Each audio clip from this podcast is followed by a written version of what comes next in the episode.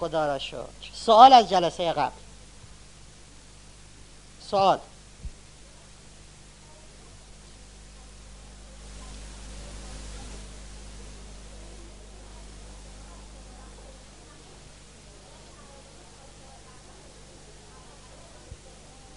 بسیار عالی.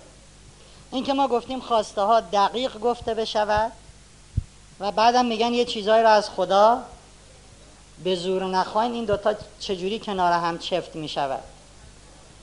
اولا در روایات اومده که همه چیز از خدا به زور بخواین. ما روایتی نداریم که معصوم گفته باشه از خدا چیزی رو به زور نخواین. بسیار بسیار اصرار کردن که لطفاً به خدا گیر بدین، ولی در این گیر دادن یه نکات ظریفی وجود داره که گفتن اون کارو نکنیم. به خدا گیر بدیم بگیم شوهر خیلی خوبه. البته ما میگیم، ما نمیگیم شوهر، خدایا شوهر شوهر شوهر شوهر، همینجور اصلا ولش نکنیم، ویژگی های اون شوهرم بگیم، اینجوری باشه، موهاش بلند باشه. ولی به خدا گیر ندیم پسر همسایه پسر همسایه. اون جایی که گفتن اصرار نکنید روی مورد مشخص است. خدایا من شغل میخوام، خب گیر بدین. میخوام یه سوپرمارکت بزنم، گیر بدین سوپرمارکت سوپرمارکت نه سوپرمارکت حسن آقا. و حسن آقا بدبخت چیکار کنه؟ سوالش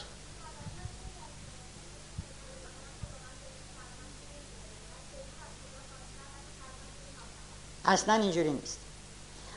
نه اینکه اینجوری نیست یعنی این اتفاق افتاده، ولی دلیل ناخلف شدنش این نیست که چون به زور خواستن ناخلف شد. اگه به زور نمیخواستن بچه خوبی میشد. چون به خدا گیر دادن خدا گفت گیر میدین، حالا حالتون رو میگیرم، ناخلف میشه. این قسمت دومش این یه چیز غلطی است که در ذهن مردمه. تمام روایات، احادیث، احادیث قدسی، چیزی که خود خدا اصرار کرده به پیغمبر که اینو به بنده های من بگو، اینه که به بنده های من بگید من اونایی رو دوست دارم که در بیان خواسته هاشون نسبت به من اصرار کنن و در بیان خواسته هاشون از مردم اصلا اصرار نکنن. به من گیر بدن، به مردم گیر ندن. حالا اگه بچه این ناخلف میشه، اصرارم نکرده بودن اون ناخلف میشد، ربطی به اصراره نداره. اون برداشت غلط.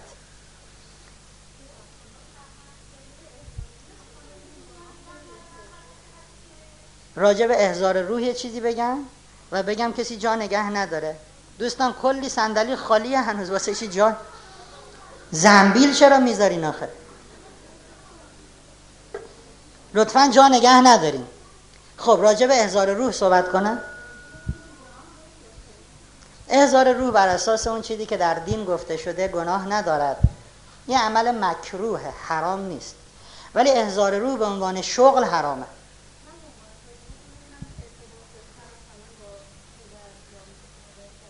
اشکال نداره، میگم کراهت داره، حالا میگم خیلی خوب نیست.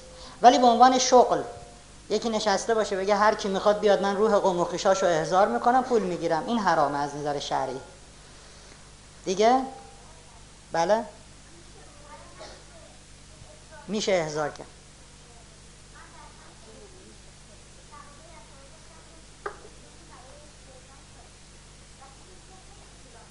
خب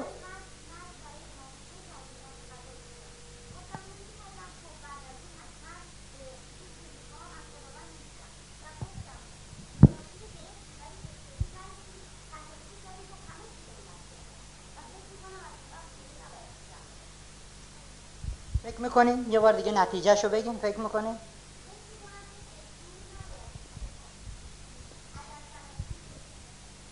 دوستان عزیز اگه توی همه جلسات شرکت کرده باشین ما همینو گفتیم. گفتیم به زور از خدا بخواین، آخرش هم بگین اگر به صلاح هم. بله هر دوش درست. خدا شوهر شوهر شوهر، ولی اگه به صلاح همه دوباره شوهر شوهر شوهر. به زور بخواین بهش هم بگین اگر به صلاح همه. این چیزایی است که به ما دستور دادن در دین. یه ورق اینجا گذاشتن که کتاب آب و قدرت دعا را آوردم، لطفاً اعلام کنین کسایی که میخوان بخرن. یه دوستی آوردن. یه دوست دیگه گفتن که کلیه جلسات رو پسرشون به صورت فایل فشرده در آورده، فایل صوتی روی سه تا سی دی که امروز ساعت ده بناست بیارن. هزار و پانصد تومن سی دی، پانصد تومن که باز توی ساعت استراحت میتونین به این دوستمون مراجعه کنین. چرا ما در پرانتز من نمیتوانم در میان جمع سوال خود را مثل دیگران مطرح کنم؟ آیا به اعتماد نفس برمیگردد؟ بله. اعتماد به نفستون کمه، چه بکنین؟ تصویرسازی ذهنی. مرتب بشینین، چشتون رو ببندین، ببینین تو هزار نفر آدم نشستین و دارین راحت سوالتون رو مطرح میکنین. برای اطلاع و اطمینان خاطر این سوال را میپرسم. در کتاب دولت عشق نوشته کاترین پاندر آمده که برای فرشته مثل فرشته ثروت فرشته چی شد؟ چی نوشته این کاترین پاندر؟ برای فرشته مثل فرشته ثروت فرشته کار سه نقطه و فرشته های مختلف زودتر حل شدن مشکل فرشته. آها، این که فکر میکنم منظورتون اینه که برای هر کاری فرشته‌ای وجود دارد. بله، فرشته هایی هستن مأمور به کارهای خاص. همه ادیان هم قبول دارن، هم در منابع اسلام اومده، هم مسیحیت، هم یهودیت. فرشته‌ای که مأمور روزیه، فرشته‌ای که مأمور مریضاست، فرشته‌ای که مأمور نامه‌ها به خداست، فرشته‌ای که همچین چیزی رو داریم. خب برای زودتر حل شدن مشکل آیا باید برای فرشته ها نامه نوشت؟ آیا این کار از نظر شؤون دینی ما شرک به ربوبیت خدا نیست دوست من؟ کاترین پاندر مسیحی است. آنچه که می نویسد با آموزه های یک انسان مسیحی است. این که فرشته هایی هستند مأمور الهی درسته، ولی اگه میخواین نامه بنویسین، نامه رو به کی می نویسین؟ به خود خدا. فرشته ها فقط پستچی هستند، نامه رو به هم می داره میبره میده به خدا. خب نامه رو چجوری برسونیم؟ اون چیزی که در دین توصیه کردن. شما نامه رو هم که ننویسین، همین که بهش فکر کنین خدا میدونه دیگه، درسته؟ اصلا من فکر کنم میخوام یه چیزی بنویسم، خدا میدونه که من میخوام چی بنویسم. ولی آنچه که در دین توصیه شده و حتما توصیه های دین بی حکمت نیست، اینه که برای خدا نامه بنویسیم، بندازین تو آب. جلسه قبل درباره آب صحبت کردیم. یکی از آزمایشایی که آقای ایموتو کرده، اومدن کلمات زیبا رو نوشتن روی کاغذ، بعد دادن دست بچه‌ها، قایق درست کردن با اینا، قایق کاغذی گذاشتن رو آب. آب با نوشته‌ای که رو قایق اینجوری رو آب حرکت می‌کرده زیبا شده. یه اتفاقایی میفته که دین دستور داده شما نامه‌هاتون رو به خدا بنویسین، بندازین تو آب. یک انرژی بیکرانی از اون آب با نامه شما رها میشه به کل هستی، که میره دنبال جذب شرایطی برای شما میگردد. نه اینکه بندازین تو آب که بعد ته آب خدا نشسته نامه‌ها رو میگیره میخونه. نه، یه قوانینی خدا وضع کرده که نامه شما در آب انرژی خارق‌العاده‌ای رو رها می‌کند، بعد کائنات به شما جواب میده. ما معتقدیم که فرشتگان باران و برف را به زمین میرسانند. نه، همچین اعتقادی وجود نداره. روایتی هم در این زمینه من به چشمم نخورده که فرشته ها نشستن مثلا برف میریزن پایین یا برف رو میارن به زمین. فکر نمی‌کنم درست باشه. شاید مسیحی‌ها چنین اعتقادی داشته باشن، ما نداریم. وقتی به کلاس شما آمدم خود را کم و بیش در راه موفقیت می‌دانستم. با تردید آمدم، ولی الحمدلله شما را با معیارهایی که داشتم مقایسه کردم و همینجوری تا خب با مثال بیان میکنم. مثل خانه‌ای بودم که فکر میکردم همه چیز در جای خودش است، حالا فکر میکنم همه چیز به هم خورده، نمیتونم به وضع قبلم برگردم، نه اونو بچینم نه فلان. خدا انشالله این فرهنگ رو هدایت کنه. قبلش یه چیزایی از موفقیت میدونستم، یه کارایی هم میکردن. اومدن تو این کلاس قراقاتی شده، نه مدل جدیدن نه مدل قدیم. دوست عزیز، شما تا آنچه رو که از قبل بلد نبودی امروز خواهیم گفت. تا خودت رو خالی خالی نکنی به جایی نمیرسی. شما هنوز درگیر دانسته های قبلیتی، هنوز داری چرتکه میندازی. اونی که بلد بودم، اونی که فرهنگ گفت، کاترین پاندر چی میگه، اینجا چی گفتن. تا خودت رو از این عالم مقایسه رها نکنی به جایی نمیرسی. همه دانسته هات رو بریز دور، حالا با دانسته های جدیدت زندگی کن. سال آخر با این ضرب المثل چه کار کنیم؟ پا را از گلیم خود بیشتر بیرون نگذار. مثلا من میتونم خانه پنجاه میلیونی بخرم و دنبال پانصد میلیونی باشم. ما یه روزی اینجا درس دادیم که بسیاری از ضرب المثل ها چیه؟ غلط است. این ضرب المثل ما دو جور میتونیم معنی کنیم، یه جورش درسته یه جور غلط. پا را از گلیم خود بیرون نگذار، این تعبیری که شما کردین تعبیر غلط است. یعنی اگه پنجاه میلیون پول دارم دنبال خانه پانصد میلیونی نباشم. ما هفته گذشته در پارک قیطریه جشن پایان دوره داشتیم. دوستانی که حضور داشتن بودن و شنیدن که دو نفر و هر دو با حدود سه میلیون تومن خانه های حدود پنجاه میلیونی خریده بودن. همم هم گفتن اوه خب خریده بودن. دوست عزیز، مهم باور شماست. پا را از گلیم خود بیرون نگذار منظور این نیست که زیادی نخواه. علی علیه السلام میزان هدایا و عطایای پروردگار به مقدار انتظار و توقع شخص است. اگر شما انتظارت کم باشد خدام هدیه‌های کوچولو میده. نمیتونین بگین علی هم اشتباه گفت. ولی در یک جا درسته این ضرب المثل. اگه ما یه جور دیگه معنی کنیم، نه اونجور که شما معنی کردین، پا را از گلیم خود بیرون نگذار، یعنی مثلا تعرض به ناموس مردم نکن. گلیم تو همینه و حق نداری تو این پارک بری هر جسارتی بکنی. گناه نکن، از دیوار مردم بالا نرو. اون درست. سوالاتون امروز همه توماره. بله،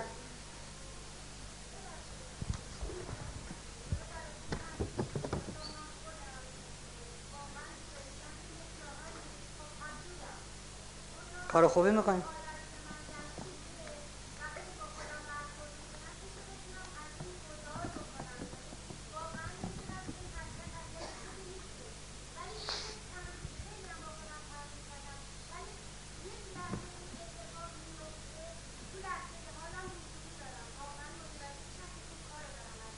بسیار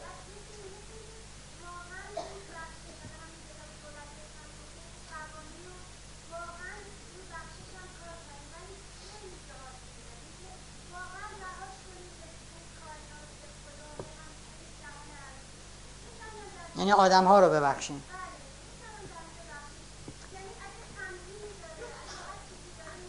بسیار عالی. مورد اولتون، من برای حسادت یه کارایی کردم ولی از پسش بر نیومدم. سوال من اینه که اون یه کارایی که کردین چیه؟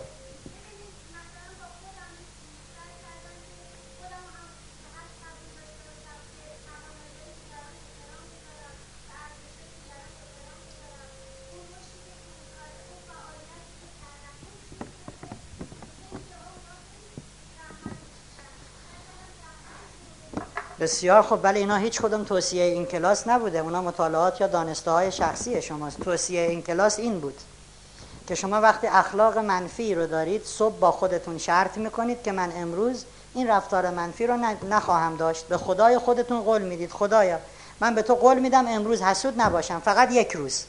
این که من دیگه حسود نیستم، نه، یک روز. من امروز میخوام حسود نباشم. در طول روز مراقبین. تا اومدین حسادت کنین یه تذکر به خودتون میدید، یک تلنگر میزنید، فلان یادت باشه به خدا قول دادی یا بدقولی نکن. شب چرتکه میندازین. خب امروز چند بار حسادت کردم؟ شش بار. دوباره فردا صبح از خواب بلند میشید امروز دیگه میخوام حسادت نکنم. در طول روز مراقبین، شب چرتکه میندازین. روز سوم، چهارم، دهم آرام آرام برای شما ملکه میشه. اصلا امکان نداره بتونین حسادت کنین. فقط یه نکته‌ای وجود داره و نکتهش اینه که بر اساس قوانین هستی به محض اینکه شما شروع و انجام تغییری میکنید همه شرایط برعکس میشود. تا امروز روزی پنج بار حسادت میکردین، حالا میخواین حسادت نکنین. اتفاقا از روزی که قول میدین حسادت نکنین ده بار حسادت میکنین. نگران نباشید، این نشانه اینه که راه رو دارین درست میرین. در ارتباط با بخشیدن دیگران هم دوست من، واضح ترین چیز رو ما اینجا گفتیم. شما لطفاً امروز تشریف ببرین خونه، کارد آشپزخونه رو بردارین، ده بیست بار بذارین تو شکمتون. این کارو میکنین؟ چرا نمیکنین؟ سلام. نه چرا آخه؟ من دوست دارم بکنم. خواهش میکنم. تو رو خدا. میکنین؟ خب نمیکنین چون مطمئنین که ضرر دارد. ما اینجا گفتیم نبخشیدن دیگران کم لطفی به خود است. این شمایی که بیماری قلبی میگیری، شمایی که خوابت نمیبره، شمایی که زخم معده میگیری، شمایی که زودتر میمیری، شمایی که به هفتاد تا بلا و دردسر و بیماری دوچار میشی.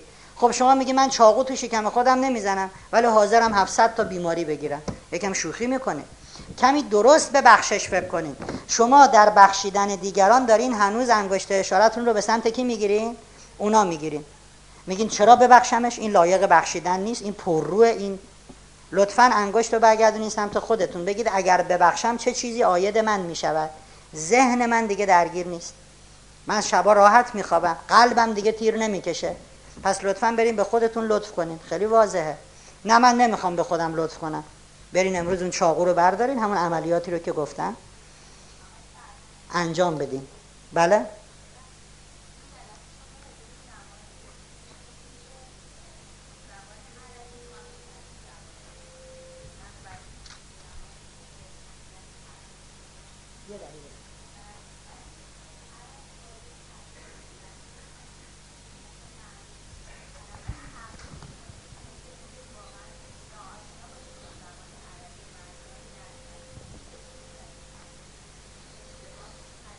بسیار عالی. گفتین که زبان عربی کاملترین زبان دنیاست که البته خدمتتون عرض کردم این تحقیقاتی است که دانشگاه هاروارد انجام داده، نظر شخصی من نیست. دانشگاه هاروارد هم در سه سال گذشته برترین دانشگاه دنیا شناخته شده. هیچ دانشگاهی ما بالاتر از هاروارد نداریم در دنیا. اینها میگن کاملترین زبان زبان عربی است و در وهله دوم فرانسه. فرانسه هم دقیقاً مثل عربی است. همین که با یه ا او یه چیزای عوض میشه، تو زبان فرانسه هم با یه چیز کوچک اصلا مفهوم جمله عوض میشه. و یک دلیل کامل بودن جمله هم همینه. خب حالا ما مثلا میریم زبان انگلیسی یاد میگیریم. چقدر میریم کلاس؟ دو سال. قبول داریم؟ ترم یک، ترم دو عالی، نمیدونم فلان. خب حالا یه حمد و یه قل هو الله و یه رکوع و سجده رو بخوایم عربی درستشو بخونیم یاد بگیریم، این دو سال طول میکشه.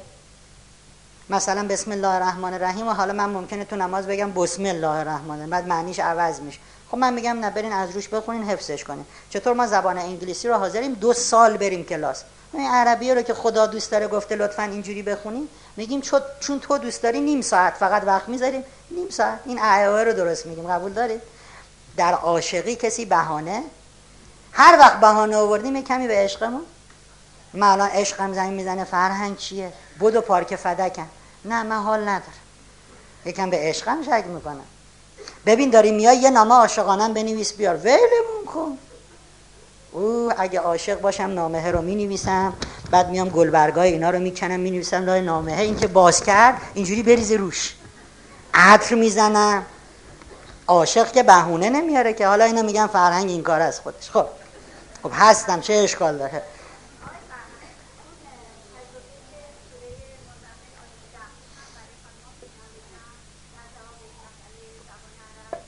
زبان عرب رو کسی شبهه نداره.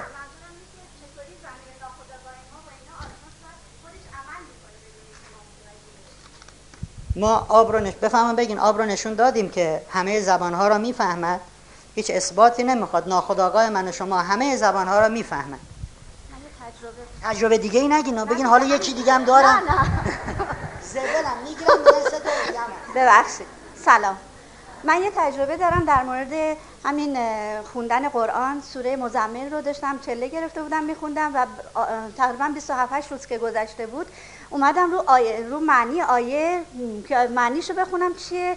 سوره مزمل آیه ده نوشته بود بر آنچه به تو گفته میشود شکیبا باش و به نیکویی از آنها دوری کن. دقیقا من متوجه شدم توی این فاصله‌ای که من این سوره رو میخوندم این کار رو انجام داده بودم بدون اینکه فارسیشو بدونم و بدون اینکه متوجه مسئله بشم و از روی اون عمل کنم. یعنی دقیقاً ضمیر ناخودآگاه من اون رو گرفته بود بدون اینکه من عربی رو بفهمم. و اینه که یه تجربه خیلی خوبه دیگه نمیگم. ببخشید.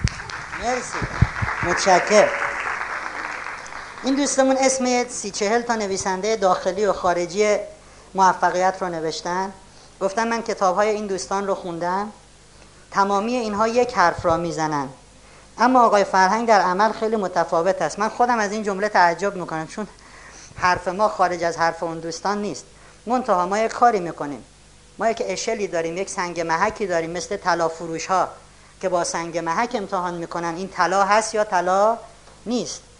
ما هم هر آنچه که در اون کتاب ها نوشته میگیم، ولی سنگ محک ما دین است، آنچه که محمد فرمود، عیسی فرمود، موسی فرمود،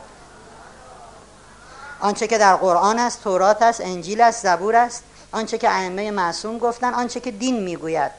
اگر آقای رابینز، اگر کاترین پاندر یا هر کس دیگری خلاف اون رو بگه ما میگیم غلط است. آنتونی رابینز متوجه درست نیست در این زمینه خاص. اگه اختلافی میبینید فقط در جاهایی است که اون دوستان چیزی میگن که دین نمیپسندد. عیسی مسیح به حواریون اینگونه توصیه نکرده، پیامبر ما به مسلمین اینگونه نگفته، ما هم میگیم کاملا غلط است اون موضوع. مثالهای زیادی هم دارم که دانشمندان علم موفقیت چیزایی رو گفتن، پنج سال بعد گفتن اشتباه کردیم، مدل جدیدش اینه. خب ما از اول آنچه را که دین میگه قبول میکنیم که دیگه اشتباه نکنیم.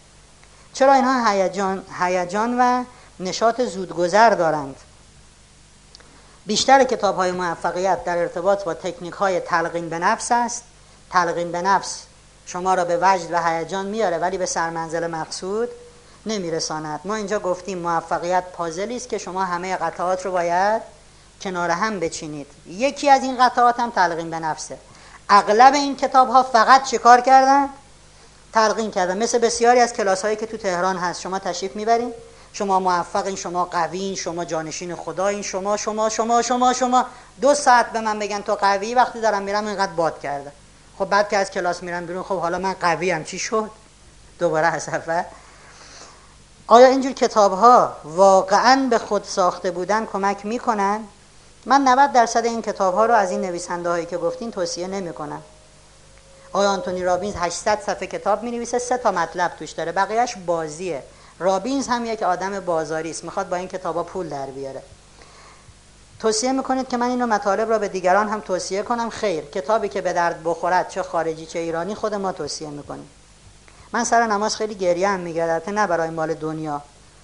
باعث میشه ادامه نماز برام سخت بشه، چیکار کنم؟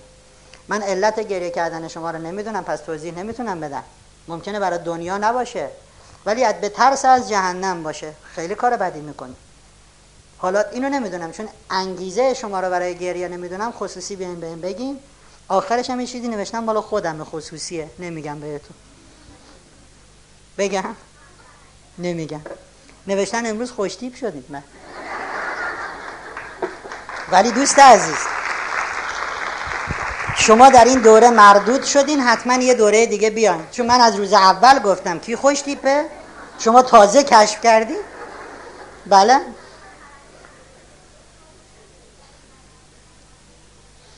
التماس دعا گفتن به دیگران خوبه.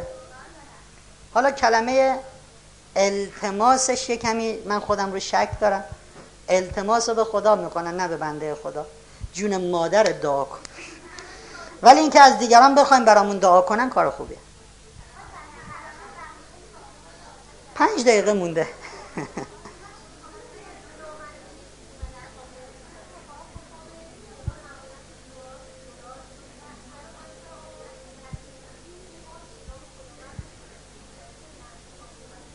بسیار عالی. میگن آبی که نام خدا رو در اون نوشتیم، اگه تو آب بندازیم، اونم آبایی که الان بسیار چی هستن؟ آلوده هستن، اشکالی نداره. جزو آزمایش‌هایی که آقای ایموتو کرده و در همین کتابی که دوستمون امروز آوردن عکسش هست، آبی هست در نزدیکی توکیو که بسیار آلوده است، محل تفریحگاه مردمه. مردم میان اونجا تفریح میکنن، آشغالاشون میریزن توی آب. آقای ایموتو میگه ما انتظار داشتیم که تصویر مولکولی این آب زشت باشد. چرا؟ چون آب خیلی کثیف و آلوده است. ولی برامون عجیب بود که وقتی عکس گرفتیم دقیقاً کریستال خوشگلی ساخت.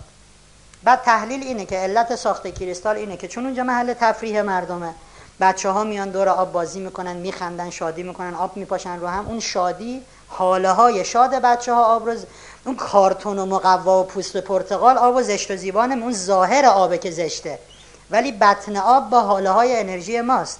شما وقتی با یک حاله مثبت، من نامه رو دارم میرسونم به خدام، اینو میندازین آب خوشگل خوشگل، نگران اون آلودگی توی آب نباشین. خب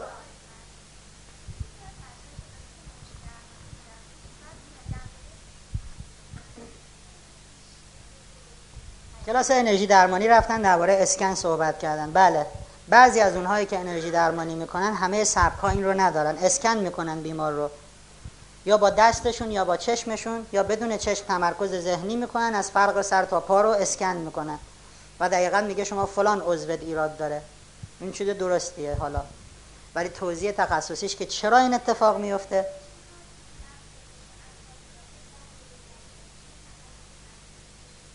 اینا از شوخی هاییه که انرژی درمانگرها میکنن. یه چند هفته است این انرژی درمانگرها منو تهدید کردن، یه حرفایی میزنی سر کلاست. یه پرت و پلاهای انرژی درمانگرها میگن ما تعارف نداریم، بی خوده، اینو از مغزت بذار اون ور، اینو بذار این ور، من تو الان فلان، من الان انرژی به جسمت میدم، حالا انرژی به روحت میدم، حالا نم...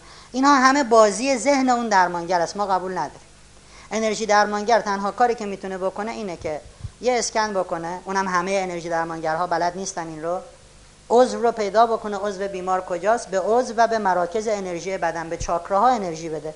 هر چیزی دیگه غیر از این گفتن بازی ذهن خود اون انرژی درمانگر هاست و زیاد شماها جدی نگیرین. سه دقیقه وقت دارید. بله؟ قبلا گفتیم اگر شما با دارو الزاماً خوب میشین. هر کسی تو دنیا سرماخورده، قرص سرماخوردگی میخوره خوبه. انرژی هم همینه، یکی رو خوب میکنه یکی رو نمیکنه. بله، از راه دور هم میشه اسکن کرد، میشه انرژی داد، همه کار. شما از اینجا میتونین یکی تو آمریکا اسکن کن. بله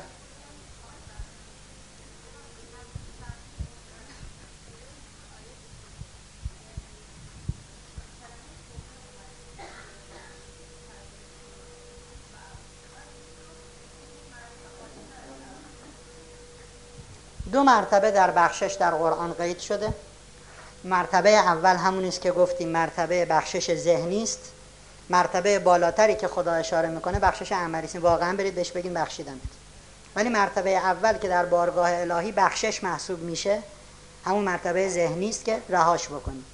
مرتبه دومی که خدا در قرآن اشاره کرده مرتبه بالاتر است، اینه که بری اعلام بکنی من شما رو بخشیدم. ولی بعضیا طاقت این رو ندارن. آخرین سوال، پنج نفر با هم آخرین سوال رو دارن. اعتماد به نفس، کل دوره ما اعتماد به نفس رو میبره بالا. برای تمرکز در هر چیزی یک تمرینات مدیتیشن که به شما یاد میده هر کاری رو که انجام میدید متمرکز اون کار. شما در مدیتیشن بیست دقیقه فقط نفس میکشید، کار دیگه قرار نیست بکنید. یک تمرینات مدیتیشن، دوم توجه به معنی عبارات نماز، سوم توجه به مفاهیم نماز. گفتیم وقتی سر به سجده میذاری مفهومش چیه، وقتی بلند میشی. وقتی ما غرق در مفهوم بشیم دیگه حواسمون جای دیگری نیست. کل الان بهتون میگم.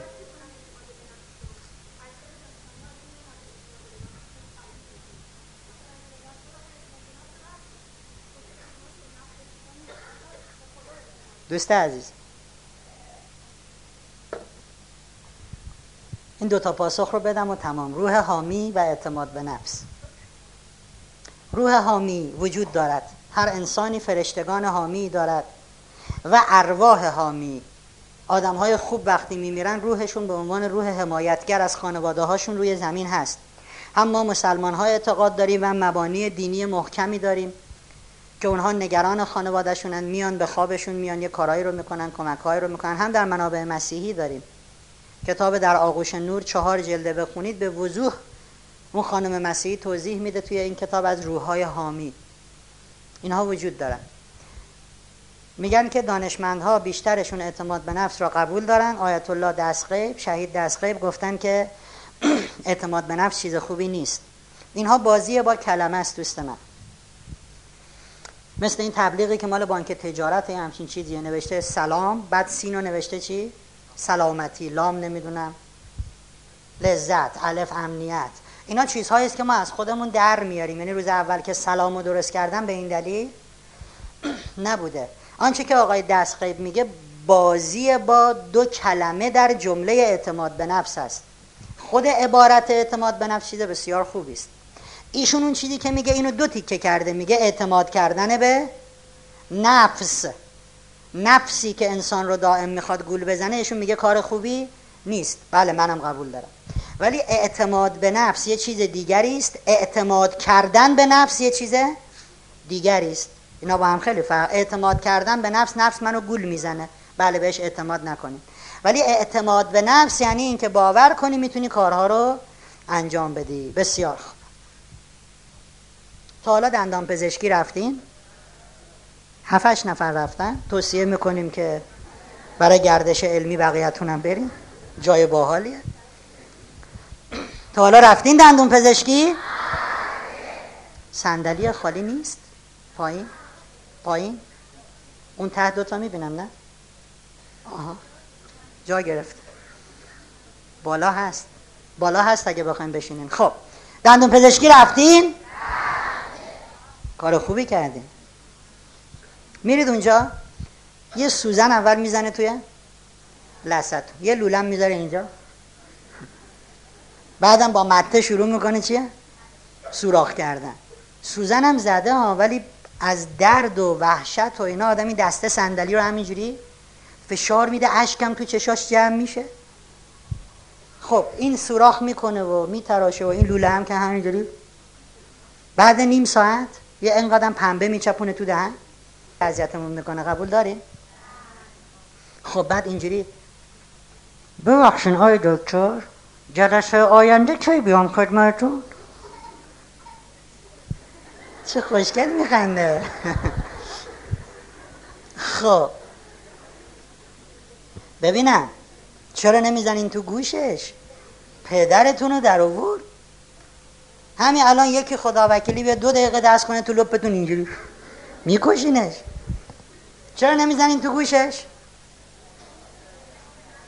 تازه بهش میگین دفعه بعد کی بیام دوباره سوزن و سوراخ و اینجوری. چرا؟ چون ظاهر کار او درد است، سختی است، ولی بطن کار او شفاست، درمان است. مطمئنیم که نتیجه این درد به نفع و به صلاح ماست. قبول دارین؟ قدیم ها به پزشک میگفتن چی؟ حکیم، یعنی کسی که کارهای او از روی حکمت است. پایین جا نیست، بالا جا است. کسی که کارهای او از روی حکمت است. خب حکیم واقعی کیه؟ خداست. اصلا خالق حکمت کیه؟ خداست. من نمیخوام خیلی مؤمن بشیم خدای نکرده، یه ذره کوچولو خدا رو به اندازه اون دندان پزشک قبول داشته باشیم. اگر خدا رنجی میدهد مرد باشیم بهش بگیم خب رنج بعدی کی؟ ما آماده ایم نوبت بزنیم واسه دردسر بعدی، چون میدانیم ظاهر کار رنج است، بطنش چیه؟ شفاست. حتما مصلحت الهی در اون در رنج و درد برای ما وجود دارد. میگن یه پزشکی هست که ایشون فوق دکترا گرفته از آمریکا و چون پزشک ایرانی است و به مملکتش اعتقاد داره، سالی سه ماه رو از آمریکا بلند میشه میاد ایران برای درمان چیه؟ هموطنای خودش. ایشون تا حالا ده ها جایزه بین المللی گرفته، دانشمند سرشناس پزشک متبحری است. خب از شش ماه قبل از اینکه ایشون بیاد ایران من میرم وقت میگیرم، میاد ایران، میرسم خدمت آقای دکتر، مدارک رو میبینه، میگه همین الان باید بستریشی عملت کنن. شما باشین چه میکنین؟ بستری میشین.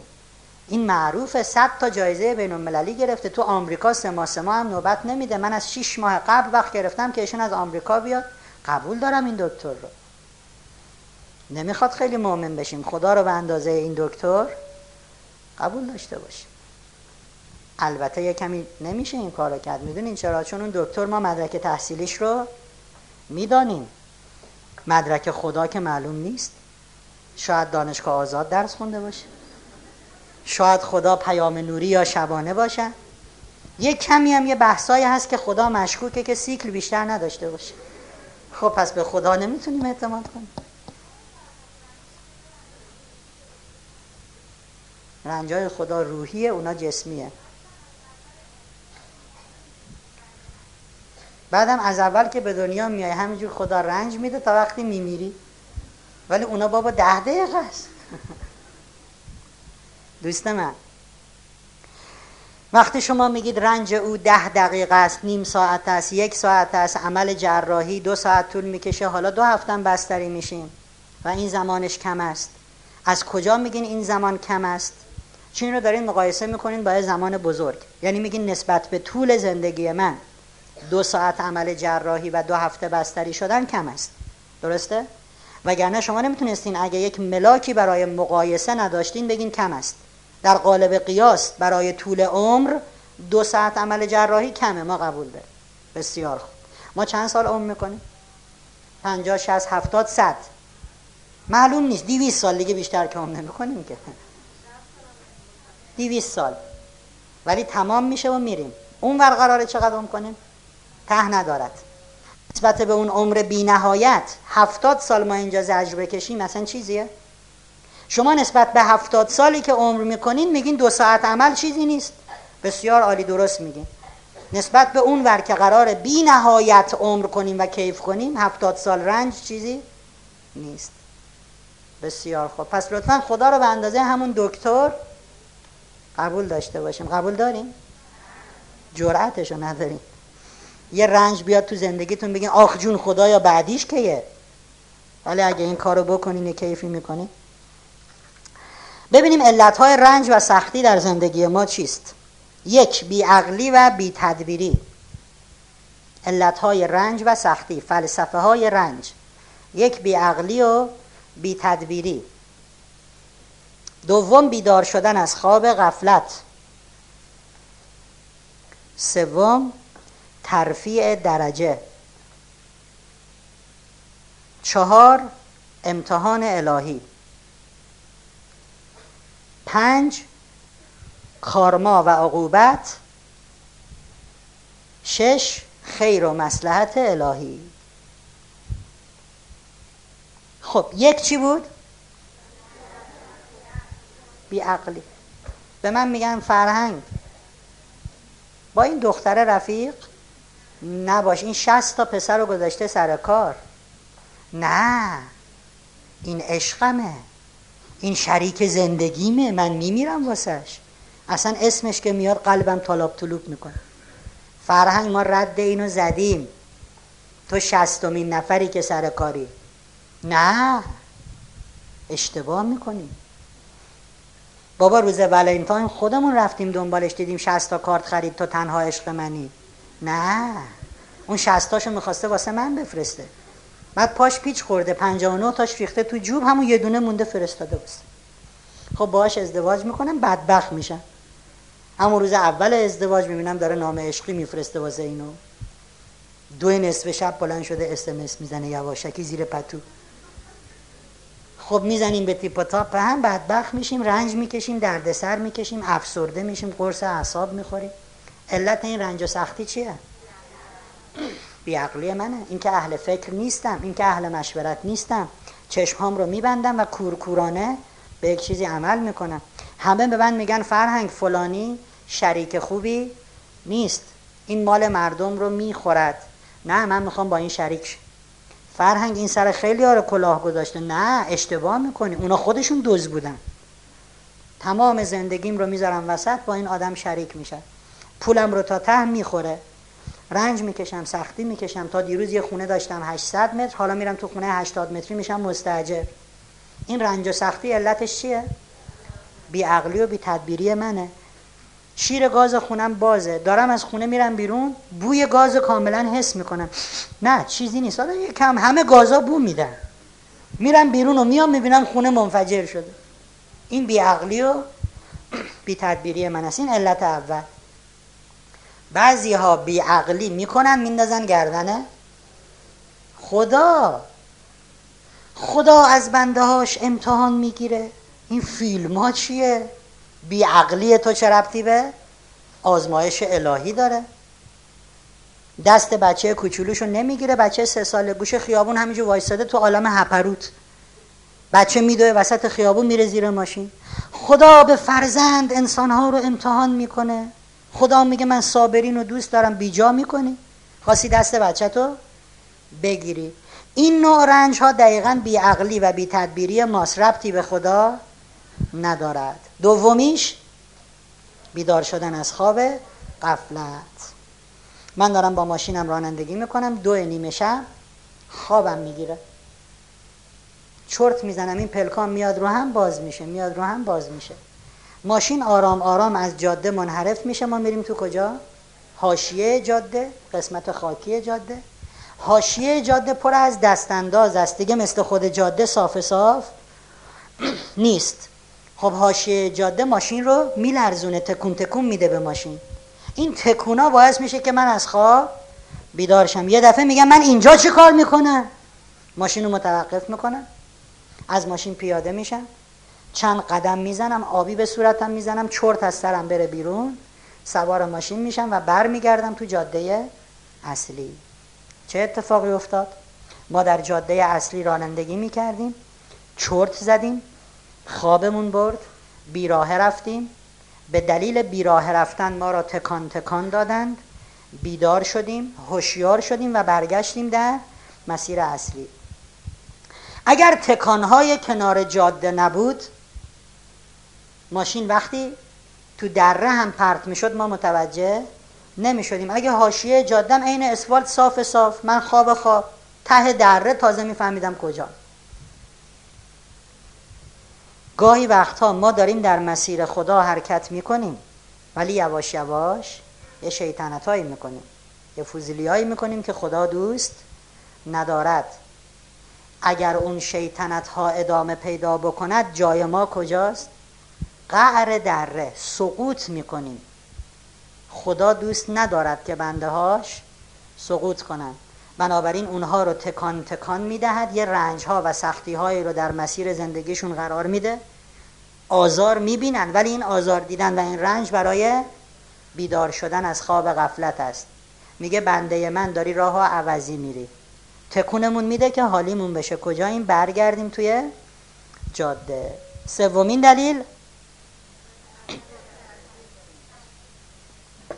خب اگر اینجور باشد که کسانی که فقط در جاده اصلی رانندگی از جاده اصلی میخوان منحرف بشن خدا اینها را تکان بدهد، کسی که در جاده اصلی حرکت میکنه دیگه تکان دادن برای او مفهومی ندارد. ولی نه، گاهی وقتا شما در مسیر درست حرکت میکنین ولی سرعتتون کم است.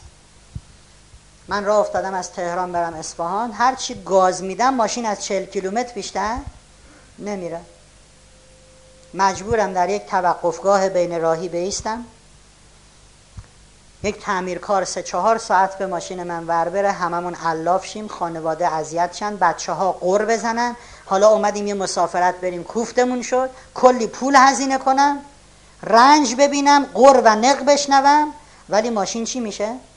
درست میشه. حالا بقیه مسیر رو با صد و بیست کیلومتر در ساعت میرم. گاهی وقتا ما مسیر رو داریم درست میریم ولی ظرفیت وجودی ما اونقدر عالی نیست که مسیر درست رو شتابان بریم.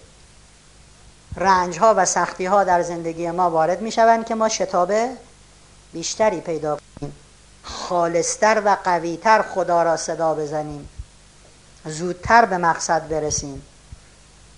دلیل بعدی امتحان الهی. در مدرسه امتحان رو برای چی میگیرن؟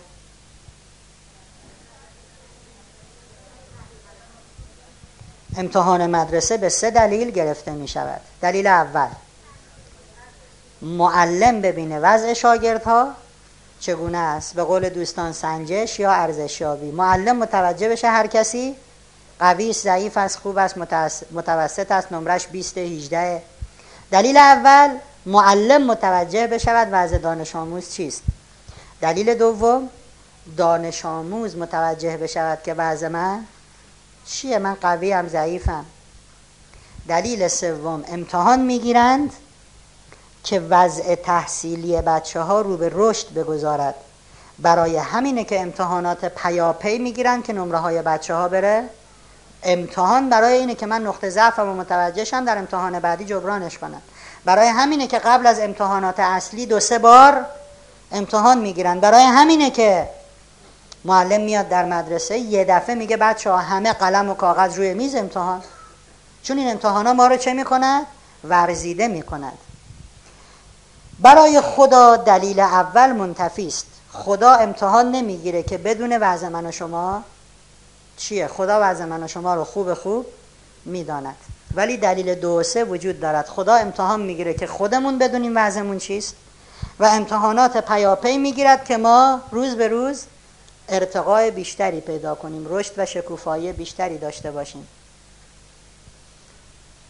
خب اگر خدا میداند که وضع ما چگونه است دیگه چرا امتحان میگیره؟ خب تو که میدونی دیگه.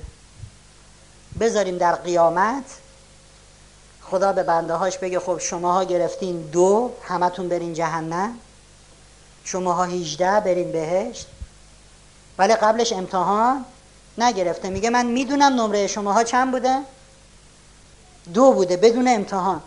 یه نفر نکته اول در مدرسه دنیا اول درس میدهند بعد امتحان میگیرن، در مدرسه خدا اول امتحان میگیرن بعد شما درسشو باید بگیرین که درس این امتحان چیست. دوم مدرسه رو نمیسازن برای اینکه امتحان بگیرن، ما تو این دنیا نیومدیم به خاطر اینکه امتحان بدیم، اشتباه نکنین. هیچ کس مدرسه رو نساخته بر مثلا بگم ببخشین علت این که این دبستان رو تأسیس کردین چیه؟ بگم میخوام من بچه ها امتحان بگیرن. مدرسه برای امتحان ساخته نمیشود، مدرسه ساخته می شود تا دانشمند و عالم تربیت کند. مدرسه ساخته می شود تا رسولان الهی در او ساخته بشوند. مدرسه ساخته می شود تا ابوذر و سلمان و زینب در او ساخته بشود. مدرسه ساخته می شود تا فلان دکتر و پروفسور و دانشمند از او بیرون بیاد. مدرسه را نمی سازند برای امتحان گرفتن. مدرسه ساخته می شود برای تربیت عالم و دانشمند. ولی لازمه تربیت عالم و دانشمند اینه که امتحان گرفته بشود. اگه امتحان نگیریم مثلا دانشمندی خروجی مدرسه نخواهیم داشت. امتحانی که او رو برزیده میکنه و دانشمند میکنه. بسیار عالی. دلیل بعدی چی بود؟ کارما و عقوبت. کارما دو بعد داشت، در رفتارهای منفی ما عقوبت، در رفتارهای مثبت ما پاداش. ما فعلا با عقوبتش کار داریم، یعنی ما هر عملی رو که انجام بدیم بلافاصله عکس العملش شکل میگیرد. حالا فرض کنیم کارما وجود نداشت، قانون عمل و عکس العمل در کائنات وجود نداشت. من دارم با رفیقم حرف میزنم، کنار فر گازم ایستادم، همینجوری حواسم هم نیست، دستم رو شعله گاز، ما داریم با هم حرف میزنیم. بر اساس قانون عمل و عکس العمل تا من دستم بیاد رو شعله گاز چی میشه؟ میسوزه. سوختن باعث میشه من دستمو بکشم. حالا اگر این کارمایه وجود نداشت، قانون عمل و عکس العمل نبود، من دستم اینجا بود، همینجور با رفتم، خب چه خبر؟ کلاسای فرهنگو رفتی انقدر بیریخته. بعد یه دفعه نگاه میکردم، اه به جای دست یه چماق زغالی، چون نمیسوخت که منو متوجه کنه آقا این داره زغال میشه. خب یکم بیشتر وای میسادم همه وجودم میشد زغال. گاهی وقتا کارما و عقوبت است. میسوزه، تول میزنه، سیاه میشه، اذیت میشی به خاطر اینکه دستتو بکشی، چون اگه دستتو نکشی همه وجودتو زغال میشود، تباه میشود.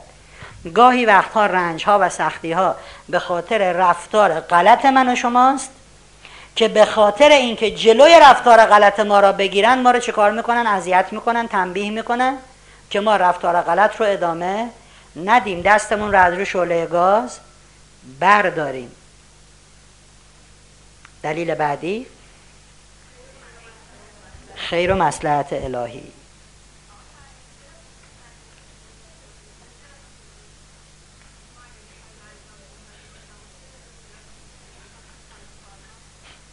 آیا کارما بلافاصله هست یا نه؟ آیا رنجش هایی که خداوند به عنوان عقوبت در زندگی ما وارد می کند بلافاصله هست یا نه؟ توضیح دادیم. شما دارین چای می خورین؟ حالا یه اتفاقی می افته، یه قطره از این چای می افته روی عینکتون، چی کار می کنین اون موقع؟ پاکش می کنین. کسی که نمی داره باشه که بگه خب حالا این هست، اب ما از زیر چای می بینیم مردمو، بلا فاصله چی کارش میکنیم؟ حالا همون چاییه، من نشستم رو مبل دارم چای میخورم، یه ذره میریزه رو مبل، فرشو به هم میداره میریم میشورین درجا، یه دستمالی روش میکشین میگین حالا باشه تا شب عید. هرچه اون وجود زلالتر باشد زودتر پاکش میکنی. عینکو چرا زود پاکش میکنی؟ این خیلی زلاله، یه قطره چای این رو تابلو تابلوی قهوه‌ای گنده، ولی اینجا اصلا خیلی به چش یه دستمالی میکشیم، حالا اون چایی که رفته تو جسم فرش بمونه بعدن. قبول داره؟ هرچه وجود انسانها زلالتر باشد عقوبت خدا سریعتر است. هرچه آدمها وجودشون تیره تر باشد عقوبت خدا دیرتر است. خوش به حال اونایی که زود عقوبت میشن، یعنی اینا آدمای خیلی زلالی هست. یونس قومشو نفرین میکنه، به شب نکشیده میندازنش تو شکم ماهی. یعقوب خطا میکنه، به یک روز نمیکشه، پسرش اونجا میره تو چاه خودش کور میشه. سریع اونهایی که وجود زلالی دارن کارماشون هم چیه؟ زوده. خدا میگه من دلم نمیاد اون ور پوست شماها رو بکنم، همینجا اذیتتون میکنم، اون ور بیاین بهش جوجه کباب کیف کنیم، اونم بدون استخون. بسیار. خیر و مصلحت الهی. مسابقات کشتی در راه است. مسابقات کشتی در وزنهای مختلفی انجام میشه، مثلا پنجاه و سه کیلو، پنجاه و هشت کیلو، شصت و دو کیلو، همینجوری میره بالا تا سنگین وزن. اینجوری نیست که در همه وزنها بگن پنجاه و دو کیلویی یا پنجاه و سه، پنجاه و چهار، پنجاه و پنج، اینجوری نیست. خب اردوی تیم ملی در راه است. منم که کشتیگیر، میبینید دیگه اصلا هیکل تیپ کشتیگیر. ما میریم برای اردوی کشتی و وزن کشی میکنن ببینن هر کشتیگیر در چه وزنی است. خب مثلا وزنها پنجاه و سه، پنجاه و هشت، شصت و دو به بالاست. همه سر وزن خودشونن، یعنی همه یا پنجاه و سه کیلویی هن یا پنجاه و هشت کیلویی هن یا یا فرهنگ پنجاه و چهار کیلوه. مقررات کشتی میگه اگه شما از وزن استاندارد بالاتر بودی باید با رده بالاتر مسابقه بدی، یعنی پنجاه و سه کیلویی باید با کدام گروه مسابقه بده؟ پنجاه و هشت کیلویی ها. بابا من یک کیلو زیاد دارم ولی از اون ور چند کیلوه، شما یک گرم زیاد داشته باشی باید با کی مسابقه بدی؟ بالایه ها. خب مربی میدونه که فرهنگ طاقت رویارویی با پنجاه و هشت کیلویی رو نداره، پس به نفع فرهنگه که هر جور شده یک کیلو از وزنش کم کنه. موقع نهار میشه، برای همه بره کباب و ماست و سالاد میارن پر سس، برای من دو تیکه کلم با یه هویج آب پس. یه نگاه نگاه میکنم اینا بره کباب میخورن. ای مربی ظالم بمیری الهی، تو مگه کوری اینا بره کباب میخورن کلم؟ آیا این مربی ظالم است؟ چرا ظالم نیست؟ چون میداند من طاقت کشتی با وزن بالاتر را ندارم، به من زجر میده، همه بره کباب من کلم، منو سه دور بیشتر از همه میدواند، عرق منو بیشتر در میاره، چون مرا دوست دارد، چون میخواد من برسم به سر وزنی که طاقت او را داشته باشم. گاهی من و شما طاقت چیزهایی را در زندگی نداریم، پس خدا رنج میدهد و اون چیزها رو به ما نمیده. میدونه فرهنگ طاقت دویست میلیون تومن پول را ندارد، نمیده، میگه تا آخر عمرت تو خونه شصت متری مستاجر باش، من به تو دویست میلیون بدم اول کاری پژو دویست و شش تو خیابون بوق بفرما بالا. دو تا پا داری خطرناکی، دو تا پا همینجوری راه میری، خانم شماره موبایل، شماره ما، این شماره منی، شماره زنگ بزن، اینایی که میخندن مشکوکن، اینایی که سری دوم خندیدن مشکوکترن، او سومیا که دیگه قوقا. گاهی وقتا ما طاقت چیزهایی رو خدا میداند اگه به من یه پستی بده خراب میشم. بیست و پنج سال تو ادارم هنوز کارمند موندم، ملت بعد از من میان میرن بالا میرن بالا، من هنوز کارمند کوچولو موندم. این لطف خداست، این خیر و مصلحت خداست. میگه تو اگه رئیس شدی دیگه باباتم نمیشناسی، نه اینکه پارتی بازی کنی، یعنی باباتم میاد اول باید باباه سلام کنه. چرا؟ چون تو رئیس شدی، توی اداره هزار نفر بهت سلام میکنه. خیر و مصلحت الهی بر این قرار میگیرد که به ما ندهد. ظرفیت وجودی ما باید بالا بره، ما باید به خدای خودمون اثبات کنیم که لیاقت دریافت بیشتر را داریم. با همین داشته های امروزمون چقدر بندگی خدا را میکنیم که بخواد بیشتر بده یا ندهد. دوستان زغال جنسش از چیه؟ کربن. الماس جنسش از چیه؟ کربن. میدونین معدن الماس در دنیا کجا هست؟ تو کدوم کشورها معدن الماس دارن؟ هیچ جا. اصلا معدنی به نام معدن الماس وجود ندارد. الماس از معدن زغال سنگ استخراج می شود. مسافت بسیار زیادی دل معدن رو میشکافن میرن جلو، زغال سنگ، زغال سنگ، زغال سنگ، زغال سنگ. اون وسط مسطا، وسط اون همه زغال سنگ یه مقدار الماس. اون الماس هم اول سیاه، شکل این الماس خوشگلی که میبینین نیست، تراش میدن، صیقل میدن، اون شکلی میشه. خب سوال ما اینه، جنس هر دو که از کربن است، هر دو هم که در یک معدنن، چرا تو این معدن هزار تا شده زغال سنگ یه دونه شده الماس، یه ذره فقط اون وسط ها الماس است؟ چون کربنی که اون وسط مسطا بوده از همه طرف بر او چی وارد شده؟ فشار. و این فشار باعث شده که ذرات وجودی او منسجم و متبلور بشود و کربن به جای زغال سنگ کم ارزش به الماس پر ارزش. گاهی وقتها خیر و مصلحت الهی در این است که منو فشار بده فشار بده فشار بده، چون بناست از وجود من خدا چی بسازن؟ الماس. خیلی ها رو فشار نمیده، خودشون هم فکر میکنن او چه باحالیم که به ما فشار نمیدن، ولی وجودشون زغال سنگی بیشتر نیست. میگم میگم عود باید بسوزد تا بوی خوشش در آدگاهی وقت ما را میسوزانند که بوی عطرمون همه جا را فرا بگیرند. از کجا بفهمیم؟ سوال ایشون، مسئله‌ای که در زندگی ماست، کار ماست، عقوبت است، دردسر است، بلاست، ما بیراه رفتیم، یا امتحان خداست، لطف خداست، قراره که ما مراتب معنویمون بره بالا. از کجا تشخیص بدیم؟ نتیجه رفتار غلط ماست یا نه این دوستی و لطف خداست؟ خیلی ساده است. اگر ما در گذشته رفتارهای غلطی داشتیم که هنوز داریم اون رفتارهای غلط رو ادامه میدهیم، پشیمان از رفتارهای غلطمون نیستیم، مطمئناً دردسرهایی که در زندگی ماست کارما، عقوبت و شر کارهای قبلی خودمون. اگه کارهای خطا کردیم، هیچ کس نیست اینجا که بتونه مدعی باشه من هیچ وقت کار خطا نکردم، من اصلا پیغمبرم. نداریم همچین کسی رو.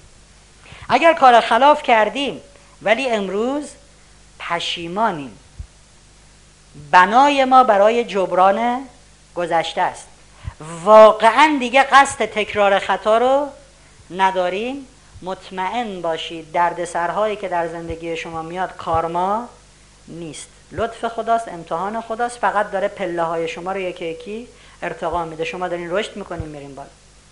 پس اهل کار بدی، پشیمان از بدی ها نیستی، هنوزم بتونی یکی رو اذیت میکنی، عقوبت است. واقعا پشیمون از رفتار خطات هستی، میخوای جبران کنی، این چیه؟ امتحان است. سوال: راهی هست که رفیق خدا بشویم؟ بله، چپ چپ نگاه کردن به فرهنگ، این یکی از راه‌های خوبه برای رفاقت با خدا. راهی هست؟ بفرمایید چجوری؟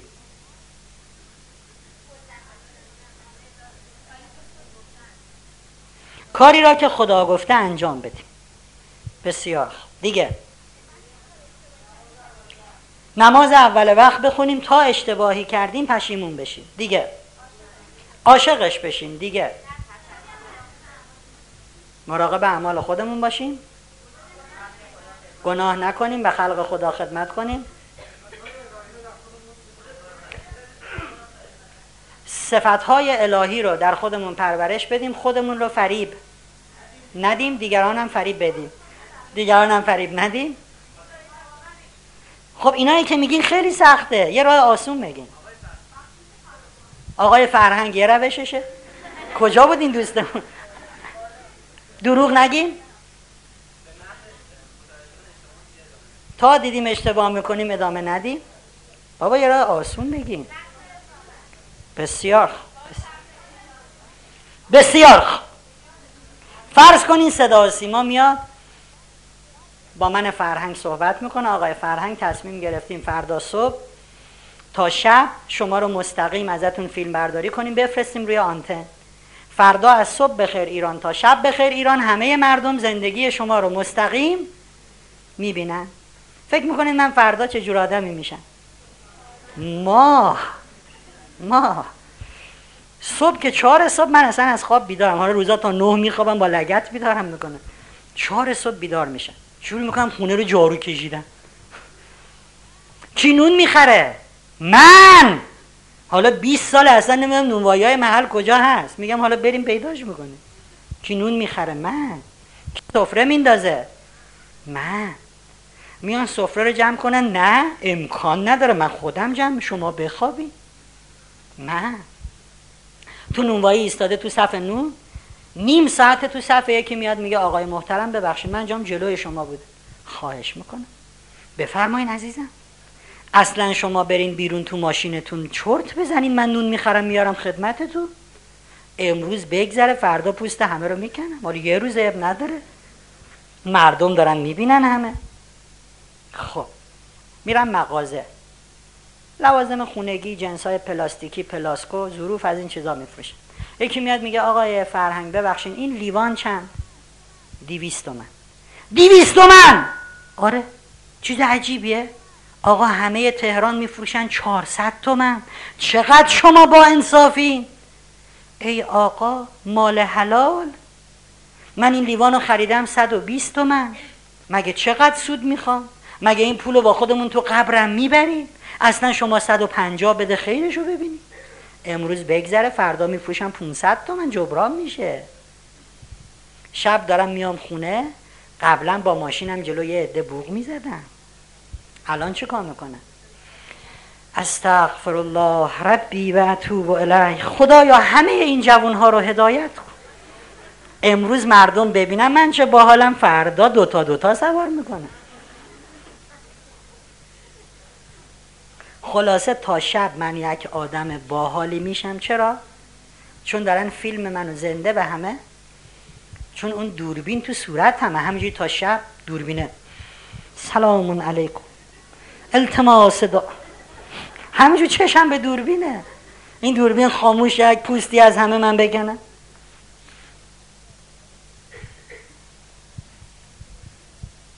میخوایم با خدا رفیق شیم، دوربین خدا را همیشه ببینیم. خیلی ساده است، هر کاری خواستی بکنی بگو دوربین، یه نگاه بکن داره میگیره فیلمو، حالا هر کاری خواستی بکن، آزاد. راه رفاقت با خدا دیدنه. تا آمدم بوق بزنم دوربین، حالا جرأت دارم بزنم. دوربین خدا را همه جا ببینیم. و چه دوربین کریمی خدا دارد. دوربین خدا مثل خود خدا کریم است. ماه چجوری دوربین خدا کریم است؟ دوربین های دنیایی به محض اینکه شما کاری بکنین فیلمتون رو گرفتن دیگه، کارش نمیتونین بکنین. من مثلا یه دفعه حواسم نیست جلو جمعیت، این دوربینه فیلمو گرفت، رفت دیگه، تا بیچاره شدم. وقتی اینجا سفین اونجا دوربین بود، بدبخت شدم دیگه، گرفت. حالا بعدم بعد بودم دنبالش این مادرت. ولی دوربین خدا کریم است. خدا خودش فرموده که من به ملائکه الهی دستور دادم کارهای خوب بنده های منو بلا فاصله ثبت کنید، کارهای بدشونو تا هفت ساعت ثبت، نه حق ندارین بنویسین. در طول هفت ساعت شاید بنده من پشیمون شد، شاید بنای جبران داشت، شاید فهمید که خطا کرده. خدا فرموده اگه در عرض هفت ساعت پی به اشتباهش برد و بنای جبران داشت اصلا ثبت نکنین، اصلا این, این بوقه رو نزده، این اشتباه کرد. دوربین خدا هم مثل خود خدا کریم است. حیف نیست که ما با همچین خدای باحالی رفیق نباشین؟ بله؟ عدد هفت عدد مقدسی، حالا چه حکمتی داره؟ خیلی چیزا تو هفته. خدا در شش روز زمین و آسمان را آفرید، روز هفتم هم عرش خودش را، هفت روز. و خیلی چیزای دیگه داریم که عدد هفت توشه. چرا نمیدونم، فقط بر اساس عددهای هفتی که میبینیم میتونیم بگیم عدد مقدسی است. بله؟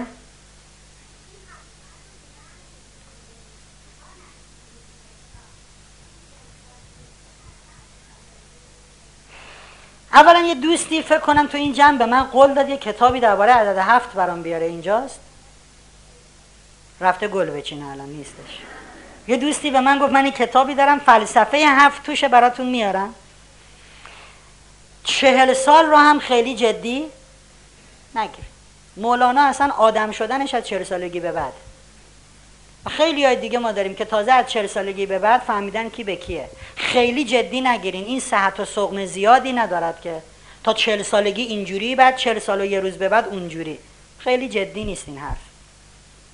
خب من توی عروسی نشستم، قبلش نون خامه‌ای دادن خوردم، اینجا هم همه خامه‌ایه.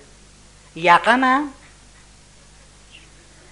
موامم یکم جولی پولی، همجور نشستم، اینجا هم خامه. یه دفعه بغل دستیم میگه شاین شاین، چیه؟ دوربین دوربین. این دوربینا هست همینجوری با دوماد میان یکی یکی. بگو هلو فیلم میگیر دیدی؟ دوربین دوربین اوه داره میاد. انقدر باحال میشینم. بعد که دوربینه میره میگم خدا خیرت بده زایه بود، همه میدیدن اینجا لپ ما خامه. خدا پدرتو بیامرزه.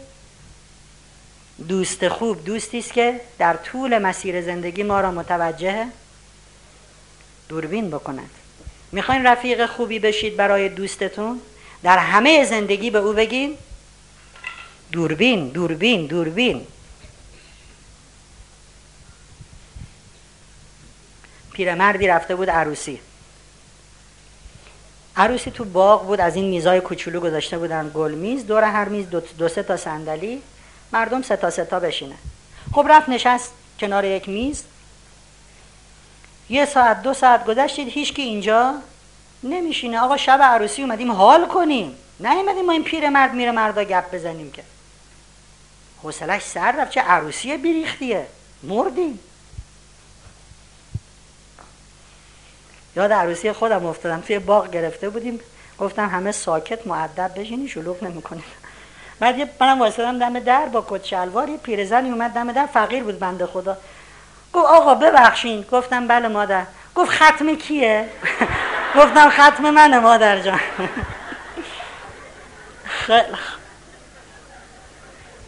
خدا رحمتم کنه. بعد این نشسته بود و حوصله‌اش سر رفت بنده خدا، چه عروسی بیریختیه. یه دفعه نگاه کرد دوماد یه سه چهار متر اونورتره، رو میزم شیرینی و میوه و چای و قند و یه دونه قند برداشت همچین نگاه نگاه کرد، دید کسی حواسش نیست، نشونه گرفت زد پس کله دوماد. دوماد آخ، اینم رفت زیر میز. چه حالی کردی، چه عروسی بامزه‌ای. شب رفت خونه، تو خونم کلی زیر پتو همینجوری میخندی، دیدی دوماده رو. آه یه دو سه روزی گذشت، این عروس و دوماد خلاصه جا افتادن و فیلم شب عروسی رو گذاشتن ببینن. نگو یه نفر اون ور باغ همینجوری داشت از کل مجلس فیلم میگرفت، دقیقا این صحنه توش افتاده بود. زنگ زدن و آقای دوماد زنگ زد، حاج آقا سلام. سلامون علیکم عزیزم، مبارک انشاءالله. گفت حاج آقا حالا میزنی در میری؟ چی میزنم در می؟ قند میزنی حالا؟ آقا تهمته، با آبروی مردم بازی نکنین، خجالت بکش جوان. حاج آقا تشریف میارید منزل ما فیلم تهمت رو ببینیم؟ میره خونه شون و فیلم رو بهش جون مادرتون پاکش کنه، من آبرو دارم، غلط کردم. خب نهایت لطف اون عروس و دوماد چیه دوستم؟ اینه که اون چند ثانیه رو از فیلم عروسیشون پاک کردن. به خدا حیف است که با خدایی رفیق نباشیم که خیلی از اینها باحال‌تر است. خدا فقط فیلم رو پاک نمیکنه، خدا یه کار دیگه هم میکنه. سوره فرقان آیه هفتاد. درود بر خدا، یا خودمونی بگیم دم خدا گرم. نه اینجا گرم، این خیلی سرد، گرم واقعا. سوره فرقان آیه هفتاد خدا میفرماید کسانی که از گناه توبه کنند و با ایمان به خدا عمل صالح به جا بیاورند، خدا گناهان آنان را بدل به ثواب میگرداند که او در حق بندگان بسیار آمرزنده و مهربان است. خدا نمیگه من فقط فیلمتون رو پاک میکنم، میگه من چیکار میکنم؟ اون خطایی رو که کردی پاکش میکنم، به جاش ثواب میذارم. یعنی گوشی تلفن رو برمیدارم، به همه کسایی که اون شب تو عروسی بودن زنگ میزنم. عروسی خوب بود، غذا خوشمزه بود، اینا راستی پول غذا رو حاج آقا داده بودا، نصف خرج عروسی رو اون داده بود. خدا نمیگه من پاکش میکنم، میگه به جاش کار خوبی میذارم که تو اصلا نکردی. تو فقط بگو اشتباه کردم، همه رو پاک میکنم. تونتون مینویسم کمک به یتیم کردی، این کارو کردی، در حالی که تو اصلا این کارا رو نکردی. این وعده خداست. خدای به این باحالی حیف نیست که ما با او رفیق نباشیم؟ به خودش قسم که حیف است. بسیار ساعت ده استراحته، ده و نیم استراحته؟ بسیار عالی. و اما مهمترین عامل در رسیدن به خواسته ها چیزیست که ما اسم او رو میذاریم فرخندگی و مبارکی. مهمترین عامل در رسیدن به خواسته ها فرخندگی و مبارکی است.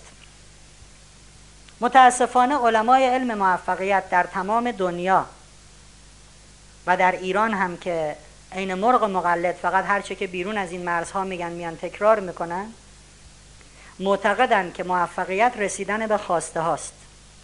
میگن شما صد هزار دلار پول میخواین، روزی که صد هزار دلار داشتین چی هستین؟ موفق. شما یه خونه ویلایی میخوای، روزی که صاحب خانه ویلایی بودی چی هستی؟ موفق. این تعریفی است که در دنیا برای موفقیت دارن، رسیدن به خواسته. ما میگیم این غلط است. چرا غلط است؟ چون رسیدن به خواسته باید باعث فرخندگی و مبارکی بشود. رسیدن به خواسته باید به شما رشد بدهد، باعث شکوفایی بشود. اگر شما به خواسته رسیدین و دچار دردسر و بلا شدین و سقوط کردین، آیا موفقین؟ خب اونها میگن اگر شما یه پژو دویست و شش میخوای، روزی که به پژو دویست و شش رسیدی یعنی چی؟ موفقی. من میگم اگر پژو دویست و شش داشتی، دنبال ناموس مردم رفتی، چی؟ همین که من پژو دویست و شش دارم موفقم؟ نه خیر. اونها میگن اگه صد هزار دلار خواستی و بهش رسیدی موفقی.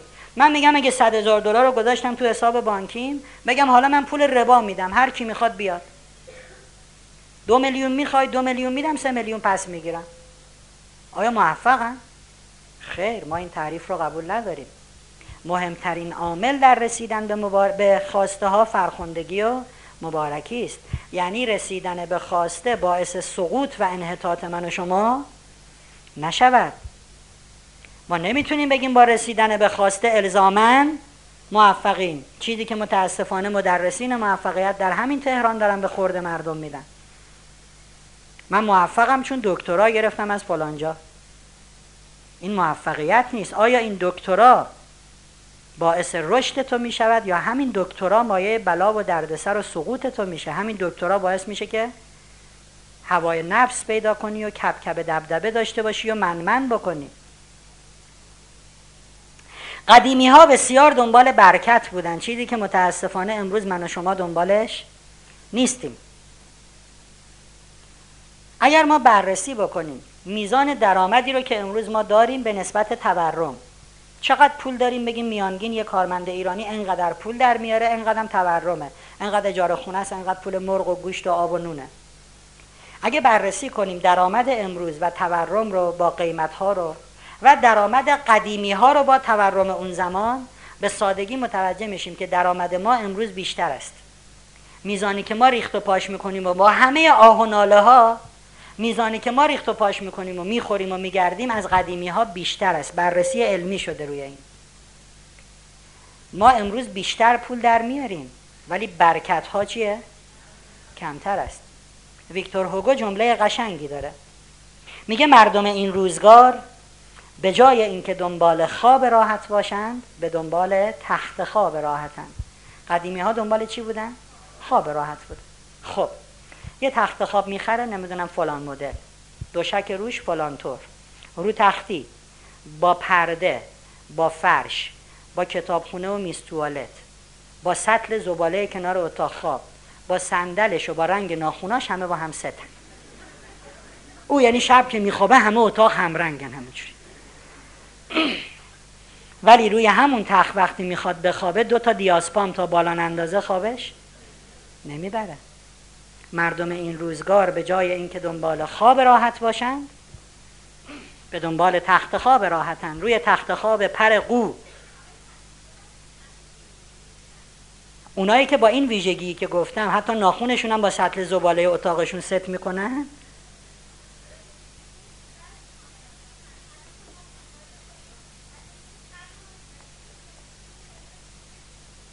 دوست من، ما منظورمون نیست که همه اینجوری هستن و منظورمون این نیست که شما دنبال زیبایی و ست کردن خونتون نباشید. الله جمیلون و یحب الجمال. اگه اینجوری نبود من الان بعد اینو آبی میپوشیدم، اینو چارخونه مثلا زرد، کفشم هم نمیدونم بنفش. اصلا موضوع این نیست.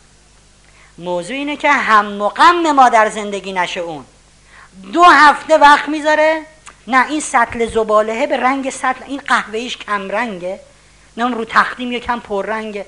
ول کن اینا رو، برو درست زندگی کن. دنبال منش و روشی در زندگی باش که شب سرتو میذاری رو تخت راحت بخوابی. منظور ما این نیست که هر کسی میخواد دو تا چیز خونش هم رنگ باشه این اشتباه زندگی میکنه. اگه اینجور باشه منم الان اشتباه اومدم اینجا. نه، قدیمی ها دنبال برکت بودن دوستان، ما نیستیم. گیر میده من باید فلان دختر رو بگیرم، راهی هم نداره، طولانیه.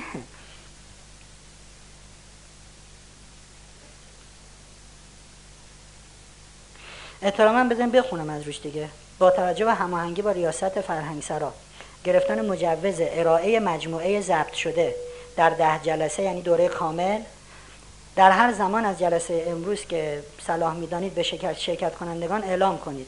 دو عدد سی دی ام پی تری شامل مجموع سخنرانی در ده جلسه با مبلغ دو هزار تومن به شما میده فرهنگسرا. میتونین برین واحد مشاوره ثبت نام بکنین و از هفته دوم خرداد ماه به شما خواهند داد. بعدم گفتم پیگیری دوره بعدی در همین ایام باشین. دو تا سی دی رو میتونین برین واحد مشاوره، از کل ده جلسه دو هزار تومن در خرداد ماه بهتون میدن. بسیار چیه؟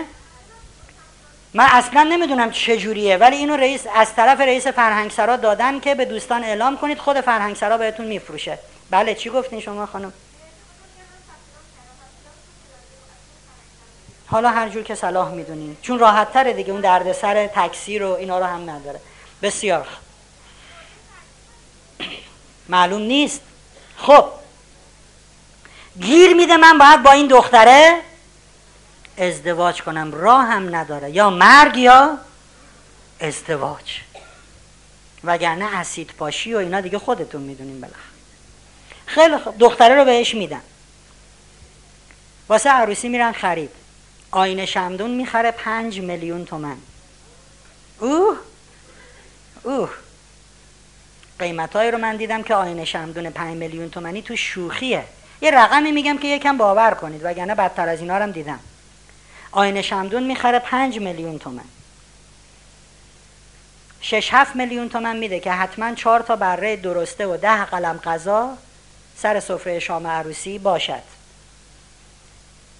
یک و نیم میلیون تومن فقط میده به فیلم بردار، یک میلیون تومن گل میزنه به ماشینش، چهارصد هزار تومن میدن که یک کالسکه و اسب سفید ساعت دو نصف شب سه دور اینا رو دور میدون آزادی به چرخونه، چلق چلق چهارصد.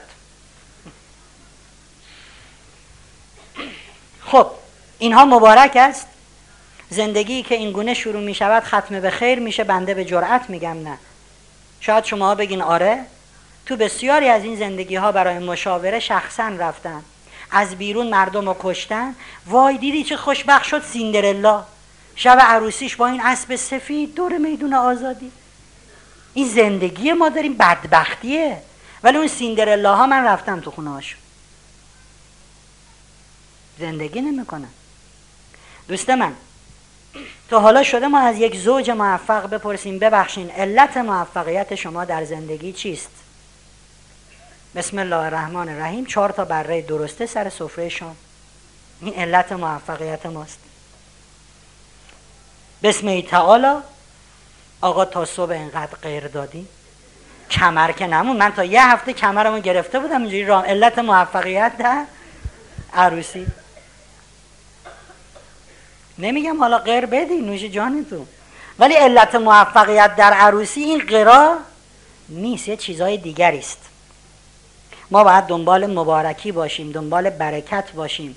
با اون پولی که من شب عروسی میخوام کلی ریخت و پاش کنم، میشه ده تا زوج رو به خانه بخت فرستاد. میدونین چند نفر دو سال در نوبت وام ازدواج سیصد هزار تومنی میمونن؟ سیصد هزار تومن دو سال که باهاش بره ازدواج کنه، میخواد چیکار کنه با اون پول؟ سیصد هزار تومن فقط اونجا میریزن رو سر عروس و داماد، همینجور هزاری و دو هزاری. ما در زندگی به دنبال خوشکلی ها رفتیم نه خوشمزگی ها. خوشکلی ها برکت ندارد. خوشمزگی میتونه خوشگل هم باشه، برکت هم. ما نگفتیم خوشمزگی زشت باشه. لباس عروسی برو مثلا مشکی بپوش، ها، لباس خوشگل هم بپوش، ولی مجبور نیستی یه لباس بپوشی که مثلا پانصد هزار تومان هزینه‌اش بشه. حالا یه چیز ارزان‌تر بپوش. اصلا مجبور نیستی بره درسته بذاری سر سفره شام. مردم بره نخورن نمیمیرن. با این پول برو یه کاری بکن که خوشمزه باشد. برو چند نفر رو بفرست به خانه بخت. خب حالا ما از این کارهای خوب خوب نکنیم، از اون کارهای عجیب و غریب بکنیم. نه، من حتما ماشین شب عروسیم بعد ماکزیما باشه. حالا میره کلی پول میده که دو ساعت بشینن تو ماکزیما بوق بوق، بعدش که سوار پیکانم نمیشی که. چرا بی خودی فیلم بازی میکنی؟ من ماشینایی که میگم اگه عمل نکنم به شماها نمیگم. ماشین شب عروسیم یه پیکان مدل پنجاه و شش بود. پایین ترین مدل ماشین شب عروسی همون که من نشستم توش. خیلی بهتر از اونم بود در اختیارم، گفتم نمیخوام، اینها مایه برکت نیست. خب حالا ما رعایت نکنیم اینا رو. شب عروسی همه هم بیان بگن انشالله مبارک باشه، انشالله به پای هم سنگ پا بکشیم، ولی با این چیزها کسی به خوشبختی نمیرسد. شرمنده دوست من، ما از اول زندگی اسباب مبارکی رو فراهم نکردیم. دو هفته جنگیدیم که شب عروسی چی بخوریم، چی بپوشیم، چجوری بریزیم، چجوری بپاشیم، چقدر بوق بزنیم، چقدر جیغ بکشیم، چقدر غیر بدیم، ولی در این دو هفته صحبت نکردیم شب عروسی نماز مغرب و عشامونو چیکار کنیم. این زندگی مبارک نیست دوست من. تعارف هم نداریم. هر کس هم میخواد ناراحت بشه شرمنده، چون من نتیجه این زندگی ها رو از نزدیک دیدم. شغلم اینه، کارم اینه. چرا به ماه رمضان میگن ماه مبارک رمضان؟ چرا مثلا نمیگن ماه مبارک سفر، ماه مبارک ذوالقعده؟ چرا میگن ماه مبارک رمضان؟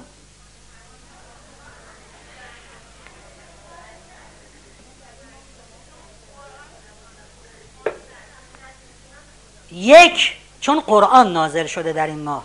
ولی دو دو قبول داریم ما تو این ماه کمتر گناه میکنیم، بیشتر قرآن میخونیم، بیشتر به هم کمک میکنیم، کارهای دست جمعی زیاد میشود، گناه و معصیت تو این یه ماه کم میشود، پرخوری نمیکنیم،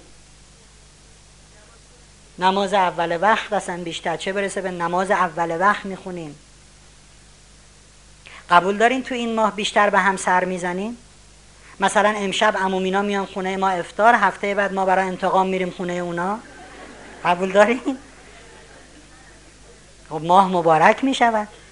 اگه همه ماه ها ما کمتر دروغ بگیم، کمتر گناه کنیم، بیشتر هوای همو داشته باشیم، بیشتر به هم کمک کنیم، میشه همه ماه های مبارک.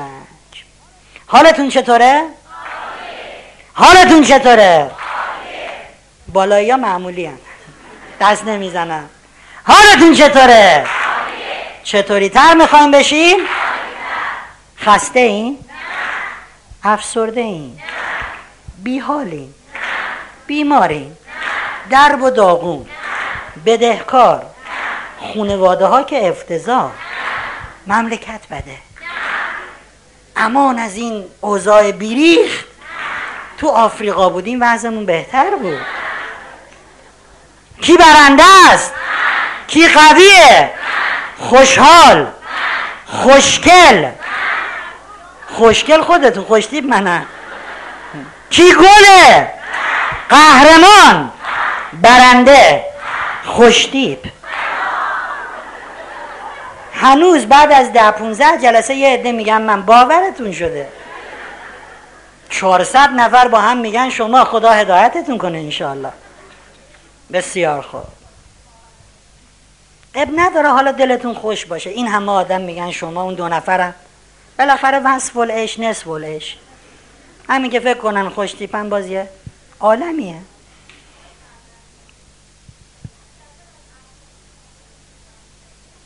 ملاحظه میکنن که آمارشون هم کم نیست، زندگی های خوبی هم دارن.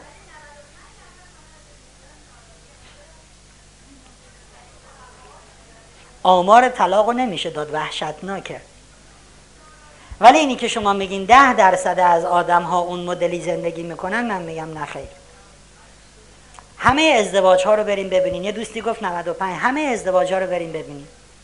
ببین دوست من، کسی که کراواتی نیست، یکی کراواتیه، خب هست، مهمونی هم میره با کراوات، میره محل کارش هم با خیلی خوب، تا هستی.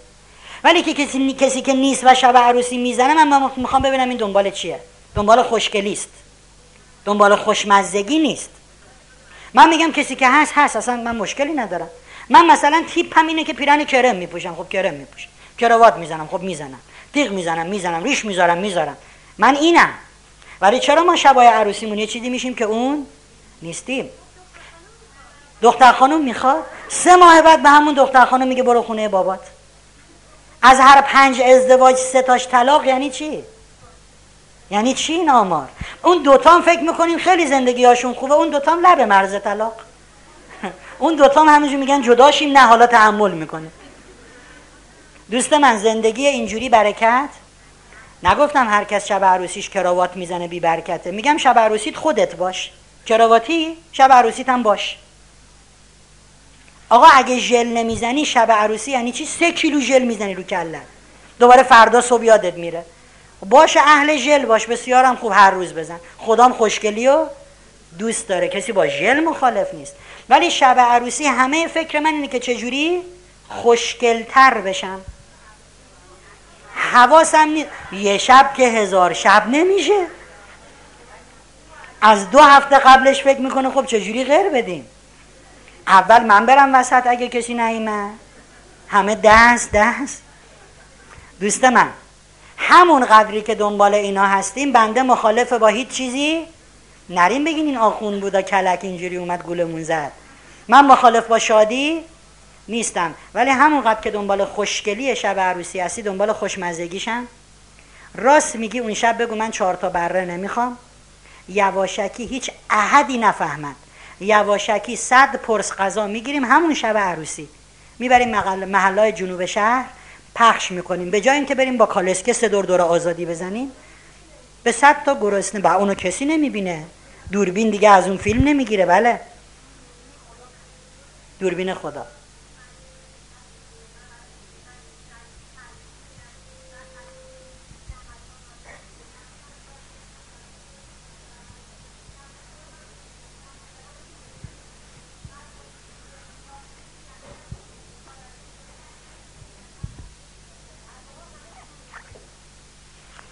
میریم تو مجلس ختم یا فلانجا، غذا چیدن رنگ و بارنگ و نصفش دور ریخته میشه. غذایی هم که میان جلوی ما میذارن یه پرس کامل، نصفش هم خورده نمیشه، منم روم نمیشه که بگم حالا این چرا این کارو میکنید و بعدم میریزن دور.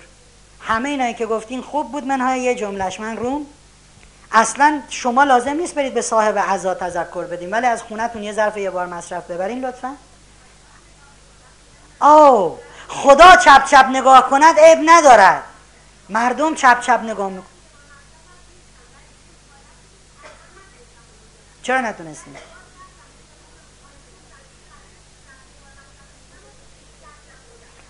دوست من، من یه جاهایی رفتم که اصلا آدما لباسشون بالای دو میلیون میارزیده.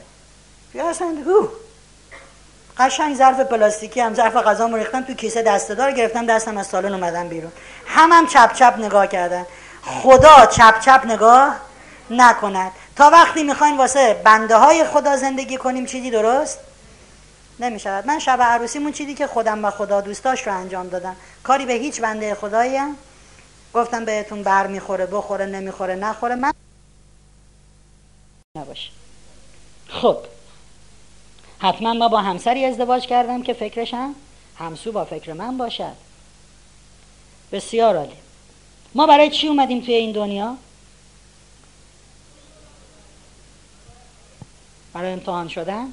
گفتیم مدرسه خدا رو برای امتحان گرفتن نساختن، امتحان هم میگیرن، ولی واسه امتحان نیومدیم. تکامل. بریم عروسی. کمال. ما واسه آقا کمال اومدیم، شاید هم واسه موهبت خانم. یک جواب. الا لیعبدون. ما اومدیم برای، ولی عبادت چیه؟ اومدیم توی دنیا همینجور صبح تا شب بگیم الله اکبر بسم الله الرحمن الرحیم؟ این که خیلی بی‌مزه است. خدا فرشته ها رو خلق کرده صبح و شب عبادت میکنن، دیگه چرا ما رو بیاره؟ این عبادت مفهومش چیه دوستان؟ آها، همه کارهای خوب. اون وقت خوردن و خوابیدن ما هم عبادت است. میگن یه جارو برقی اومده، این ماه ماه. چرا؟ اولا خیلی کوچولوه، سبک، اینجوری بلندش کن دو انگشتی، خیلی خوش فرمه، آیرودینامیک. چه رنگای مامانی داره، رنگ یک. این جارو برقی رو شما روشن که میکنی هم موزیک پخش میکنه، هم عطر تو هوا همینجوری روشن میکنی همه جا عطری میشه. فقط یه ایراد کوچولو داره، جارو نمیکنه. خب خوبه این جارو برقیه؟ همه خوبی ها خوب است به شرط انجام خوبی اصلی. همه کمالات خوب است به شرط وجود کمال اصلی. میگن این بچه اینقدر مامانه، چرا؟ این تمام دفتر و کتاباشو دو تا جلد کرده، همه یه جلد میکنن، این دو جلد کرده، منظم چیده تو کمد، دفترای جا، کتابای جا، مداد مشکی جا، مداد رنگی جا. وای نمیدونی این چقدر ماهه، فقط درس نمیخون. خب همه کمالات خوب است به شرط داشتن کمال اصلی. همه خوبی ها خوب است به شرط زندگی کردن در مسیر خدا، به شرطی که این خوبی ها در کنار رضایت خدا قرار بگیرد. من با خدا کاری ندارم ولی به صد نفر کمک میکنم. ما نمیگیم کمک بده، ولی زمانی معنا و مفهوم جدی پیدا میکنه که در کنار رضایت خدا قرار بگیرد. من سنگ کلیه داشتم توی یکی از بیمارستان‌های تهران بستری بودم، اتاق دو تخته بود، یه آقایی هم بغل من بودم، محسن.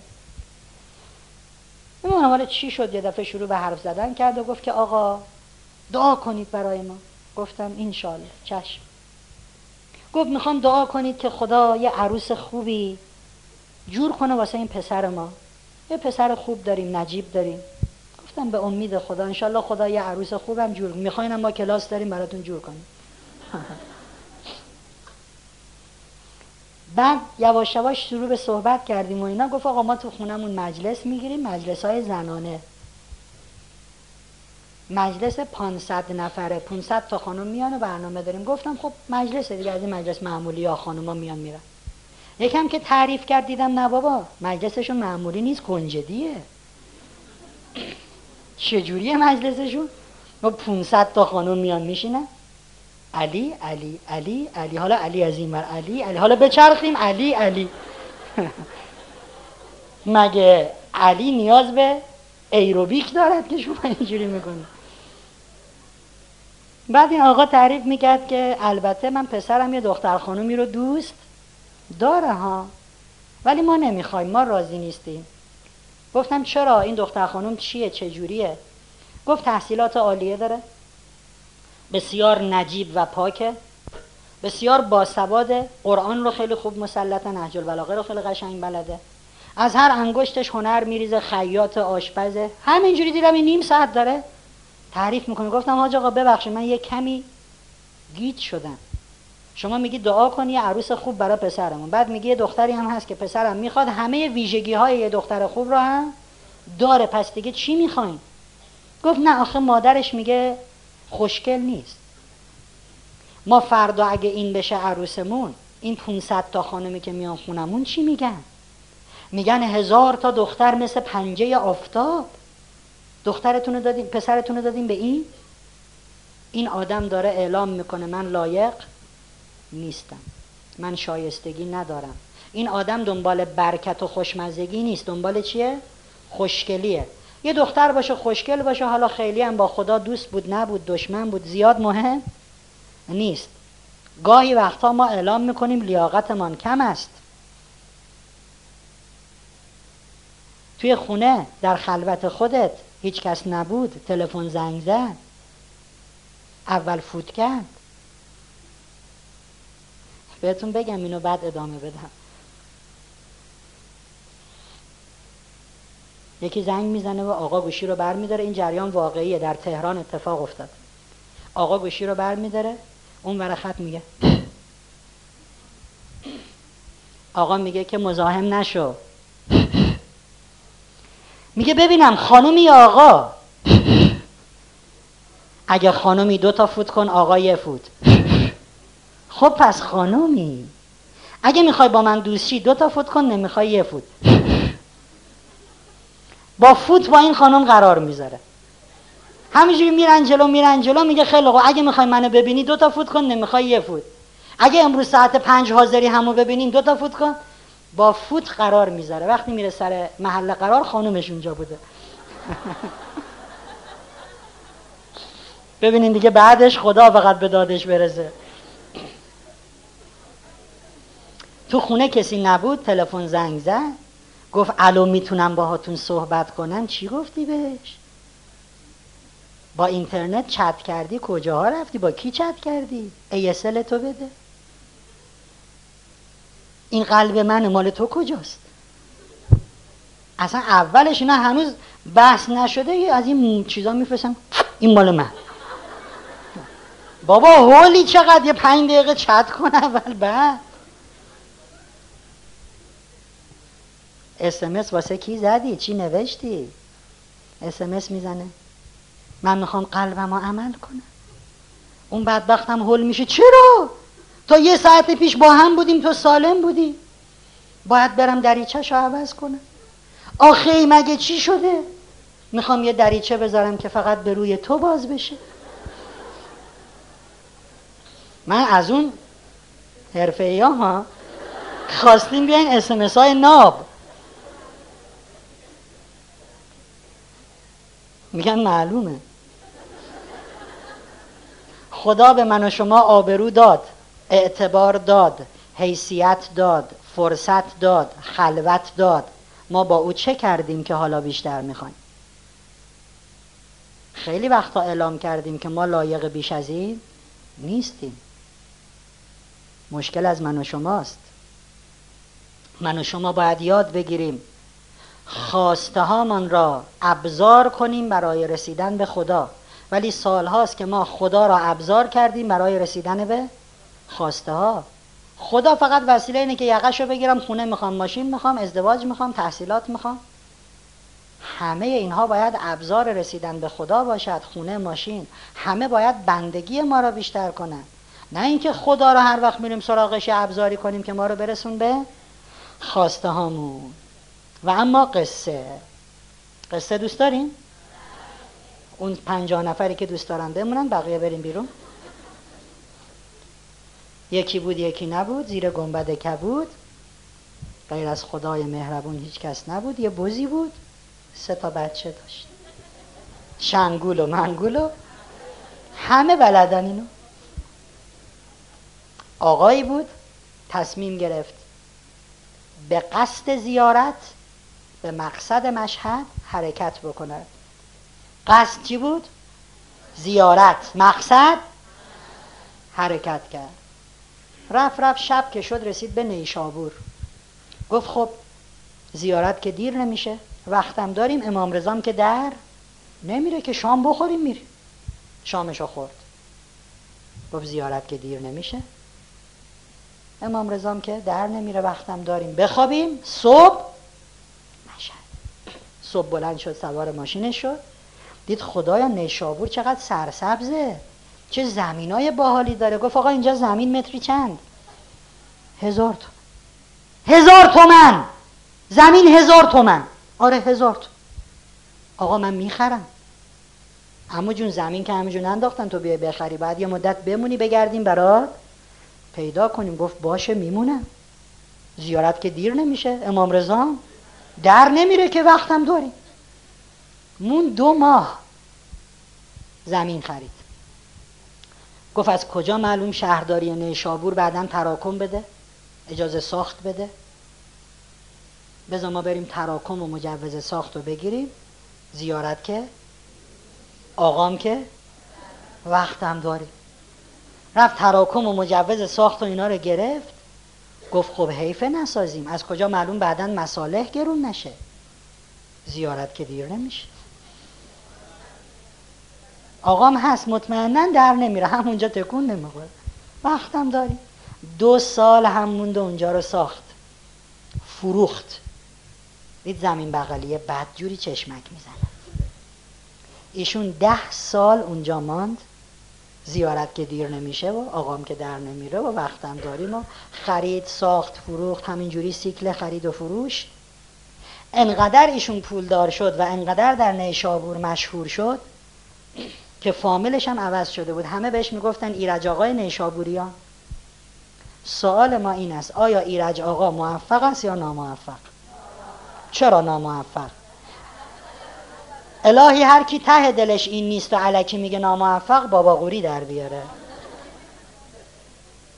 میگن الان همه در بیاره ایرج آقا ناموفق است. چرا؟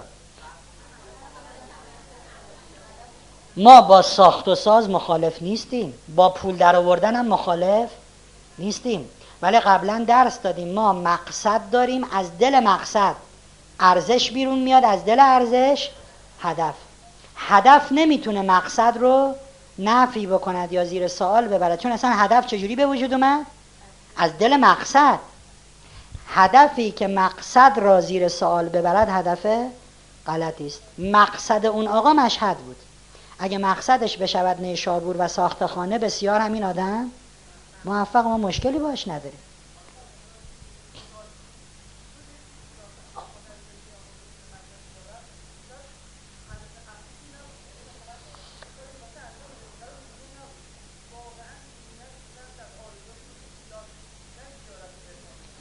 ایشون داشته میرفته زیارت، بچسبه به ذریح به امام رضا بگه آقا پول میخوام، ولی تو جدول اهدافش ننوشته بود پولدار شدن، نوشته بود برم مشهد. حالا چیکار کنم؟ خب حالا من میخوام موفقیت رو تعریف بکنم بعد این همه جلسه که کمی طولانیه. ما میتونیم الان بریم برای استراحت خانم تهرانی. الان ده و بیست دقیقه است دوستان، یه ربع کافیه واقعا؟ میگین بله یه ربع اینجا باشین، ده و سی و پنج دقیقه در خدمت. مرسی.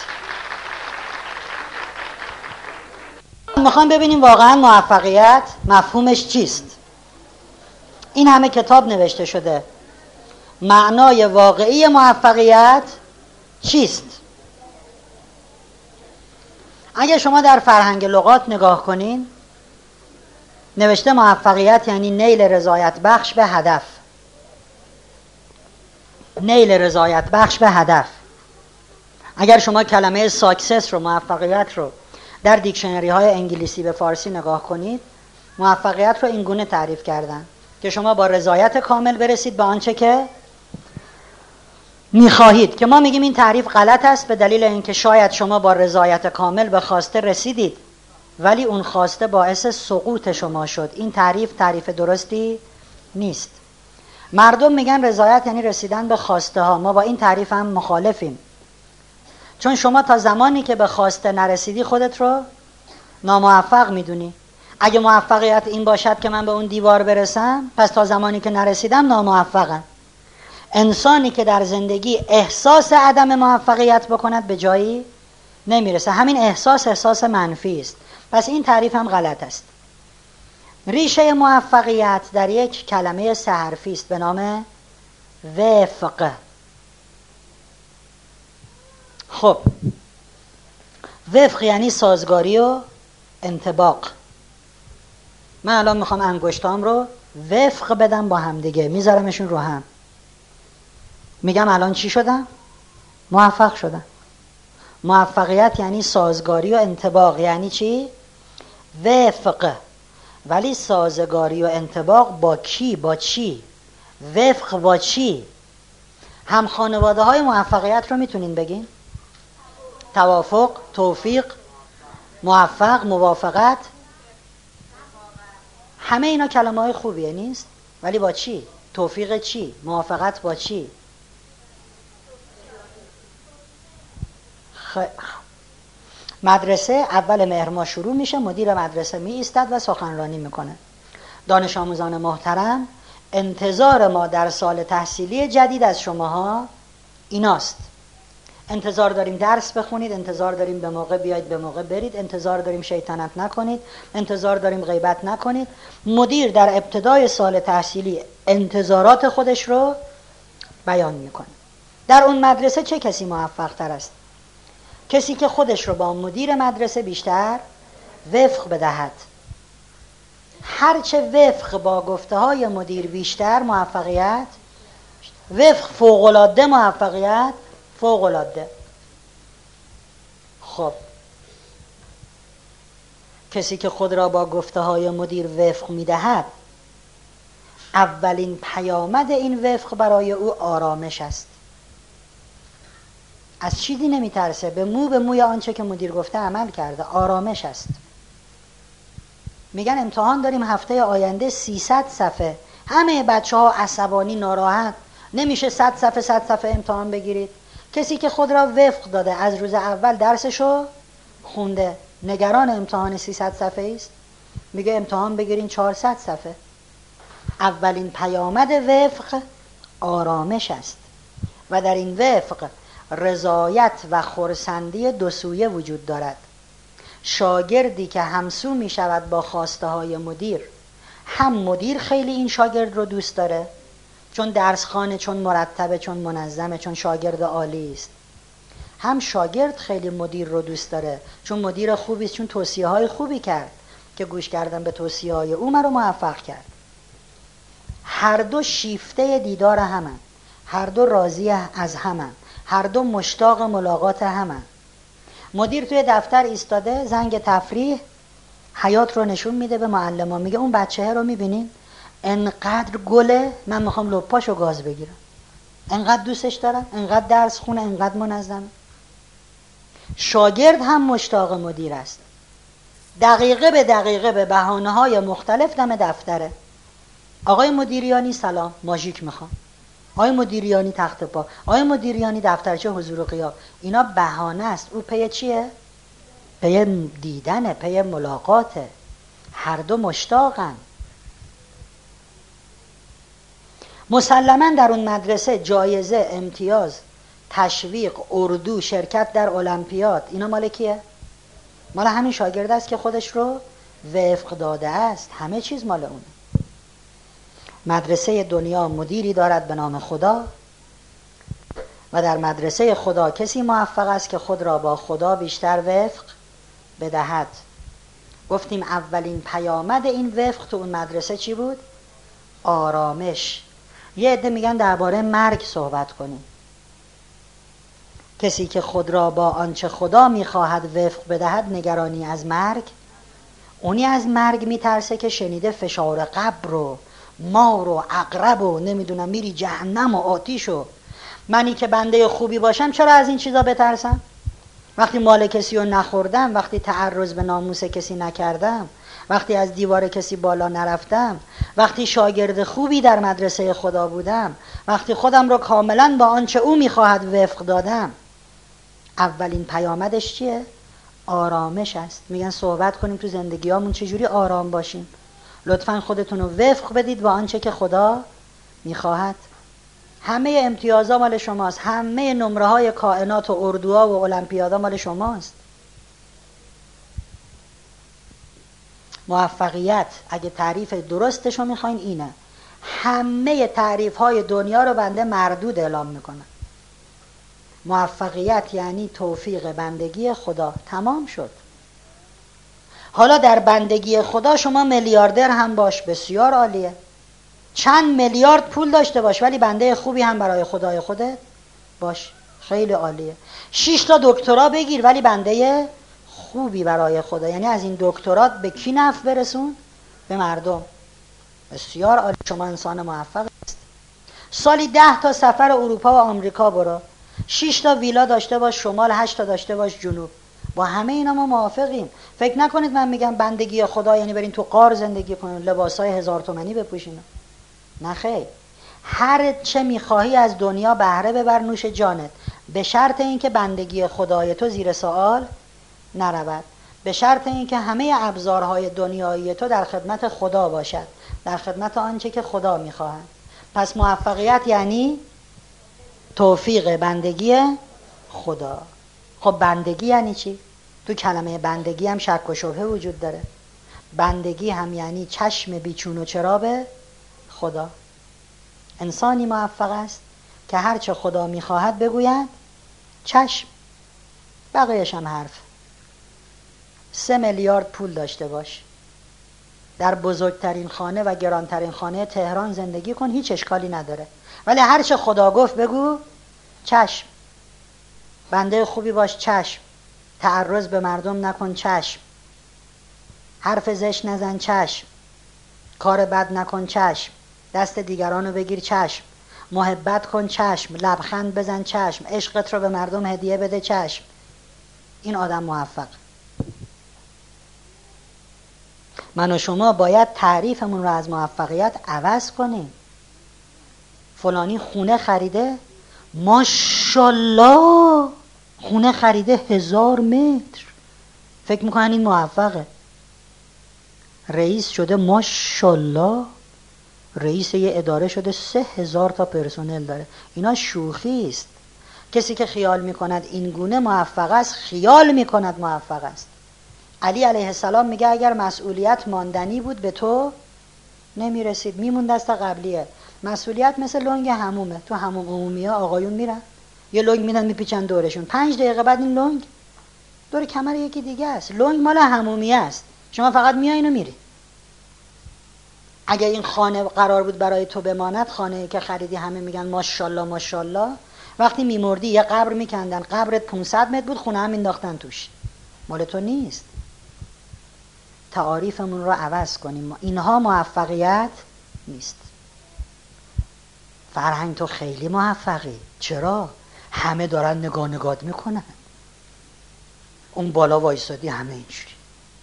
به خود خدا قسم اگه یه فیل اینجا بود از من بهتر نگاه میکرد. یعنی فیل بود همه آه. پس فیل از من موفق تره.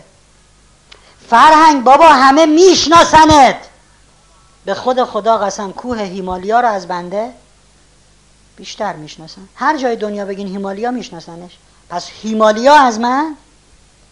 فرهنگ گیر نده، عکس تو تو مجله چاپ کرده بودن ناقلا موفق، به خدا قسم عکس اون حیوان نجیب روی پاکت و شیشه های شیر هست، خیلی هم تیراژش از مجله ما بالاتره، همه دیدن. پس اون حیوان شریف از من خیلی موفق تر، اگه ملاک عکس توی مجله است.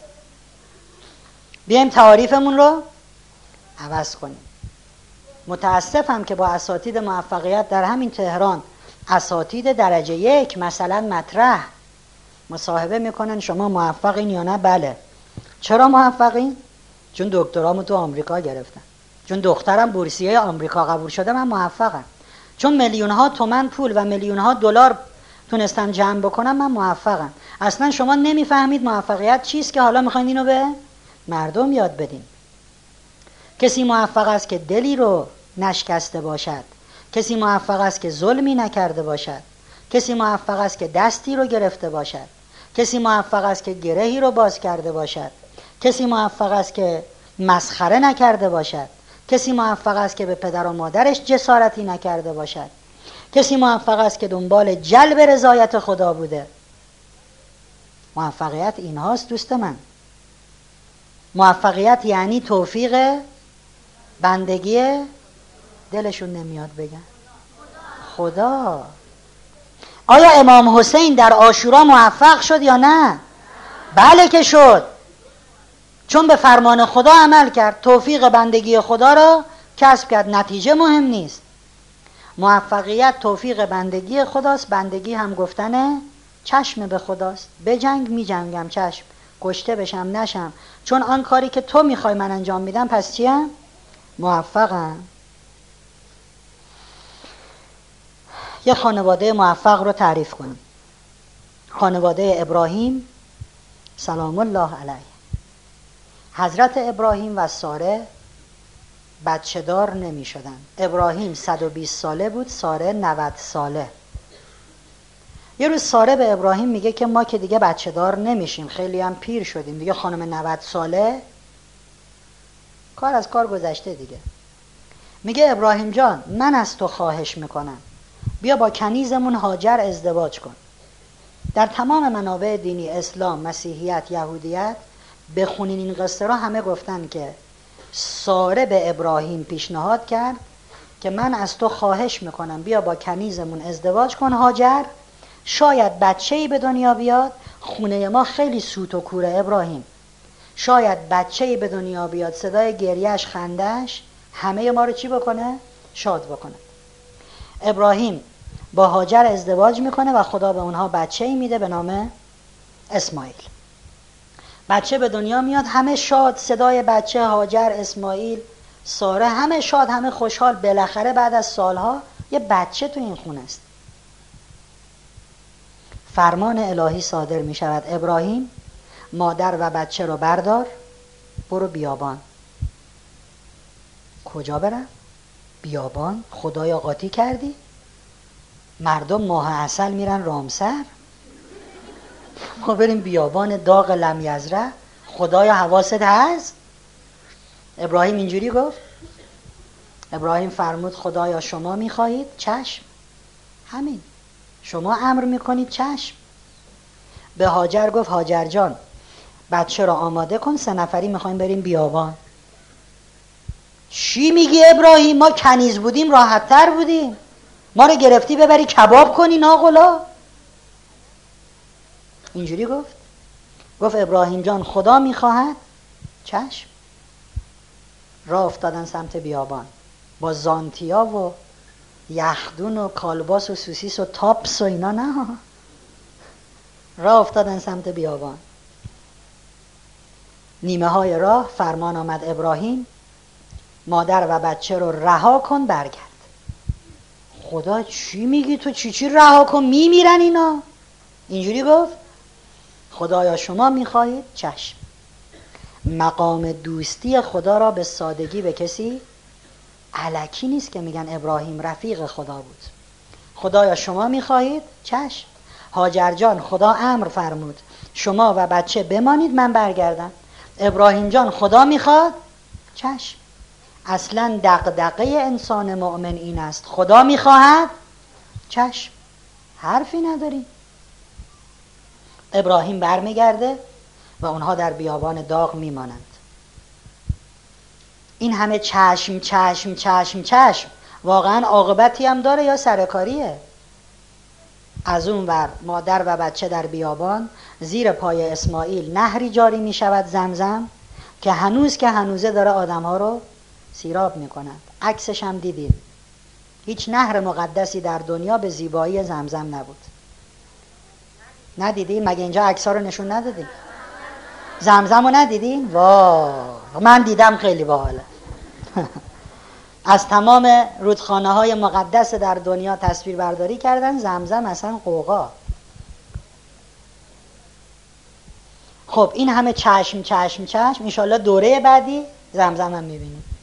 این همه چشم چشم چشم، از این طرف زیر پای بچه زمزم جاری میشود.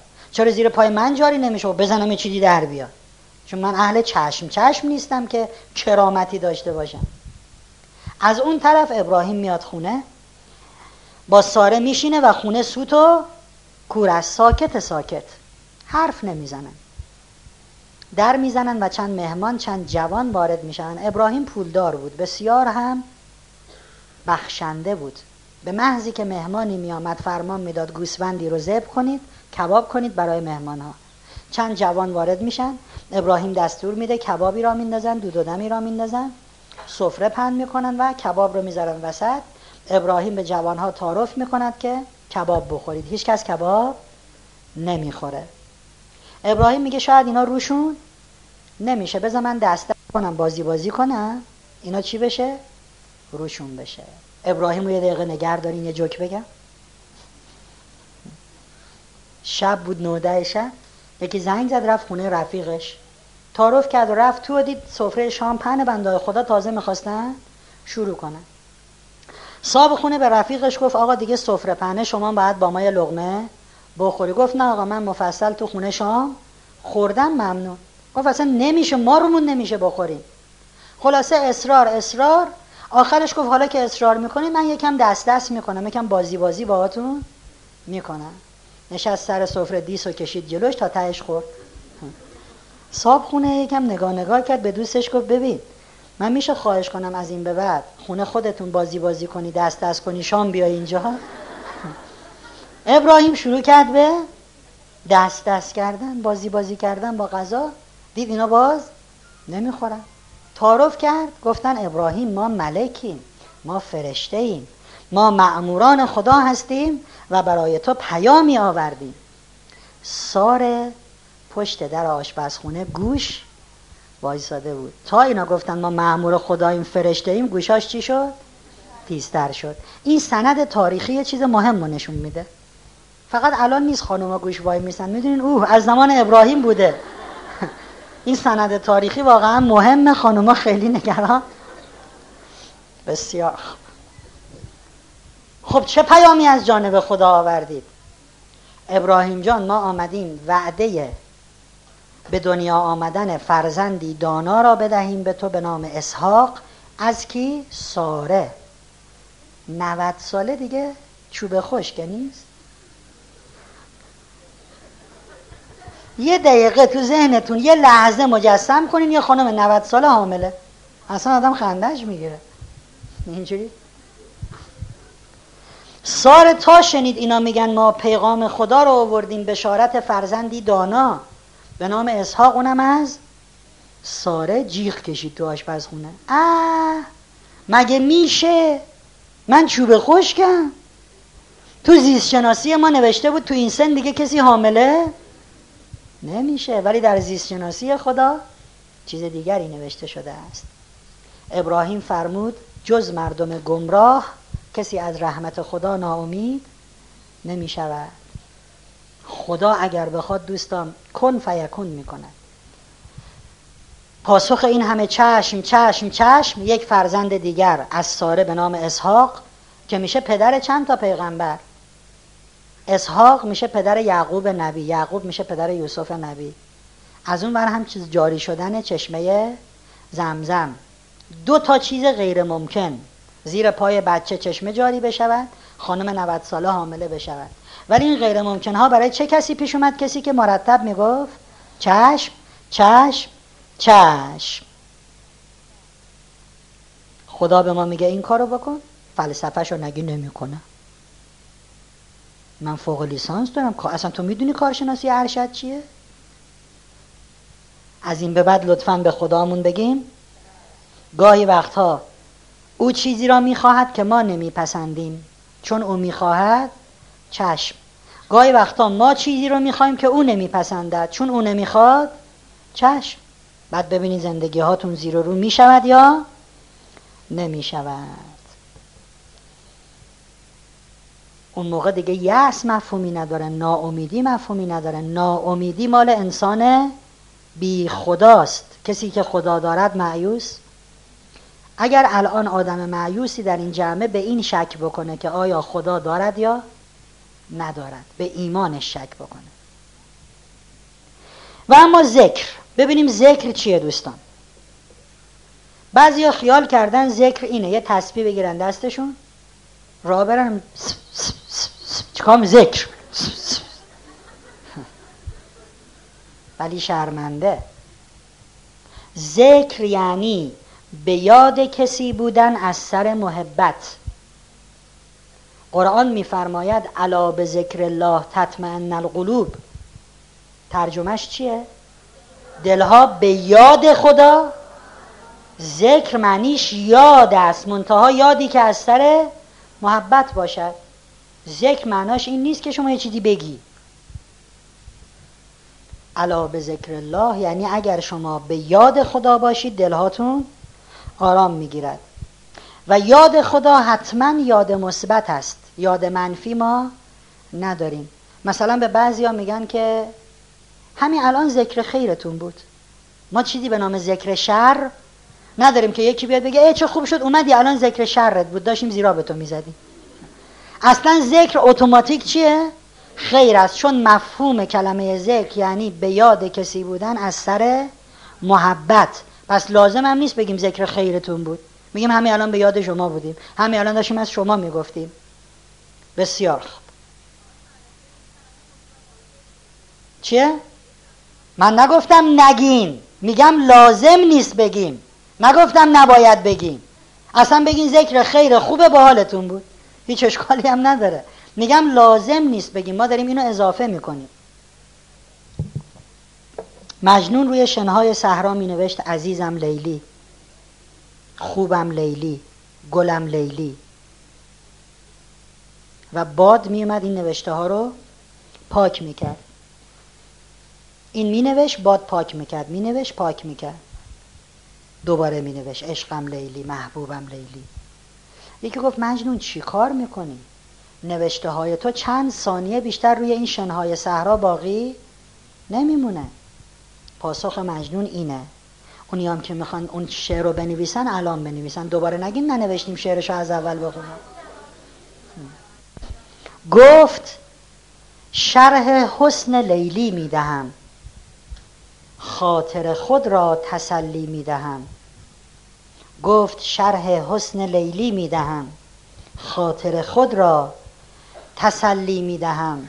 چون میسر نیست بر من کام او، عشق بازی میکنم با نام او. چون میسر نیست بر من کام او، عشق بازی میکنم با نام او. من که دستم به لیلی نمیرسه که همینجور رو زمین بنویسم گلم لیلی، عشقم لیلی، کلی حال میکنم. مجنون ذاکر لیلیست. ذکر همینه، به یادش باشی، کیف کنی با اسم او. شبی مجنون به لیلی گفت ای محبوب بی همتا، تو را عاشق شود پیدا، ولی مجنون نخواهد شد. شعر از حافظ.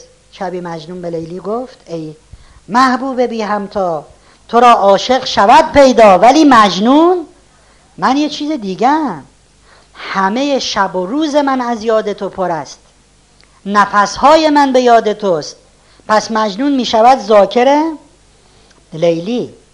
کسی که ذاکر می شود همه نشانه های محبوب برای او خواستنی است، همه نشانه های محبوب برای او دوست داشتنی است.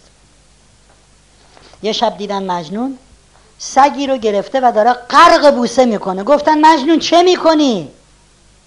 گفت این سگه یه شب تا صبح پاسبان کوچه لیلی من بوده. کسی که ذاکر واقعی باشد همه نشانه های محبوبش او رو سرمست میکنه، از خود بی خود میکنه. یک کفتربازی بود، همسایه یک آدم عارف. این کفتربازه همیشه رو پشت بون خونهشون چی کار میکرد؟ کفتربازی. همسایه ها فکر میکردن این واسه چی رفته رو پشت بون؟ نگاه کنه هم تو خونه اینا ببینه، بالاخره یه کارایی بکنه. بهش تذکر میدادن آقا رو پشت بون نرو. این اصلا تو عالم حیات خونه مردم نبود، این با کبوتراش بود، به تذکر اینها گوش نمیکن. رفتن کلانتری ازش شکایت کردن. مامورای کلانتری بردنش، چند ساعتی در زندان نگرش داشتن پشت میله. تعهد کتبی گرفتن که من دیگه رو پشت بوم نمیرم. آزاد شد رو پشت بوم بود. جوانای محل گرفتن تا میخورد زدنش، کتکا رو خورد، خونین و مالین، رفت رو پشت بوم. ریختن تو خونهشون، کبوتراشو کشتن، همه رو سر بریدن. پرید بازار، چل تای دیگه خرید، رفت رو پشت بوم. یه روز این جلوی اون آقای عارف رو میگیره، اون همسایه‌شون رو میگیره، میگه تو واقعا عاشقی؟ تو واقعا ذاکری؟ میگه فکر میکنم هستم. میگه نیستی. میدونی چرا؟ من شبا که میخوابم به یاد و عشق کبوترام میخوابم، یعنی آخرین کلمه ای که میگم کبوتراست که چی میشه؟ خوابم میبره. نصف شبا که من طاقت نمیارم، نصف شب بلند میشم میرم رو پشت بوم، نگاه میکنم کبوترام آ... کبوترا آروم خوابیدن، جاشون خوبه، راحتن، گربه مربه اون دور و برا نیست، میرم با خیال راحت میخوابم. صبح چشمو باز میکنم، اولین چیزی که میگم چیه؟ کبوترام. اولین جایی که میرم کجاست؟ رو پشت بوم، پیش کبوترام. من از تو پشت بوم که نگاه میکنم کبوترام تو آسمون دارن میرقصن، پشتک میزنن، پرواز میکنن، کیف میکنن. من به اوج شور و نشاط میرسم با رقص کبوترام تو آسمون. من واسه کبوترام کتک خوردم، من واسه کبوترام بی آبرو شدم، انگشت نما شدم، زندان رفتم، تهمت بهم زدن. میخوام ببینم تو که میگی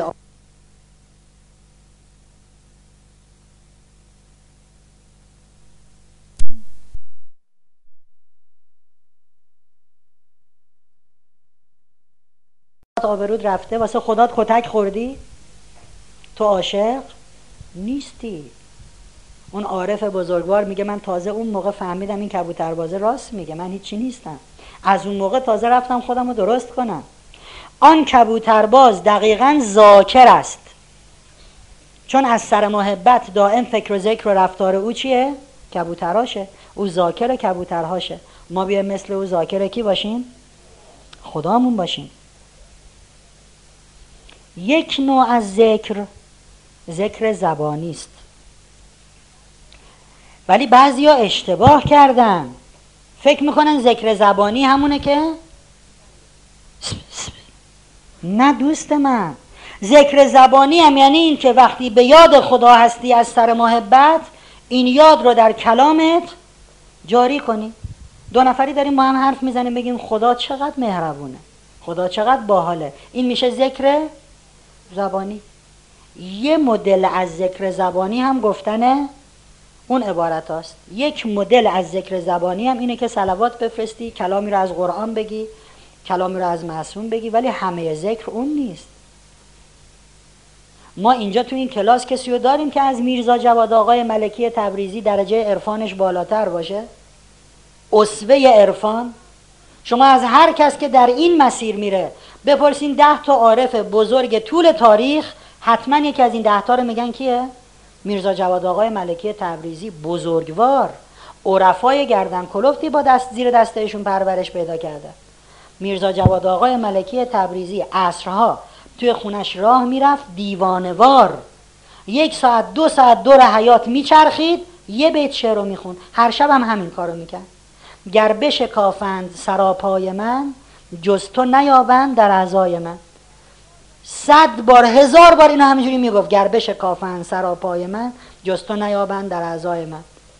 این ذکر زبانی است. ذکر زبانی الزاماً گفتن نمیدونم سبحان الله یا صلوات نیست، ولی یه مدلش هم اونه، قبول دارم.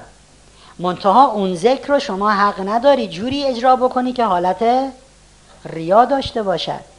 دوست عزیز، مگه نمیخوای مناجات خدا رو بکنی؟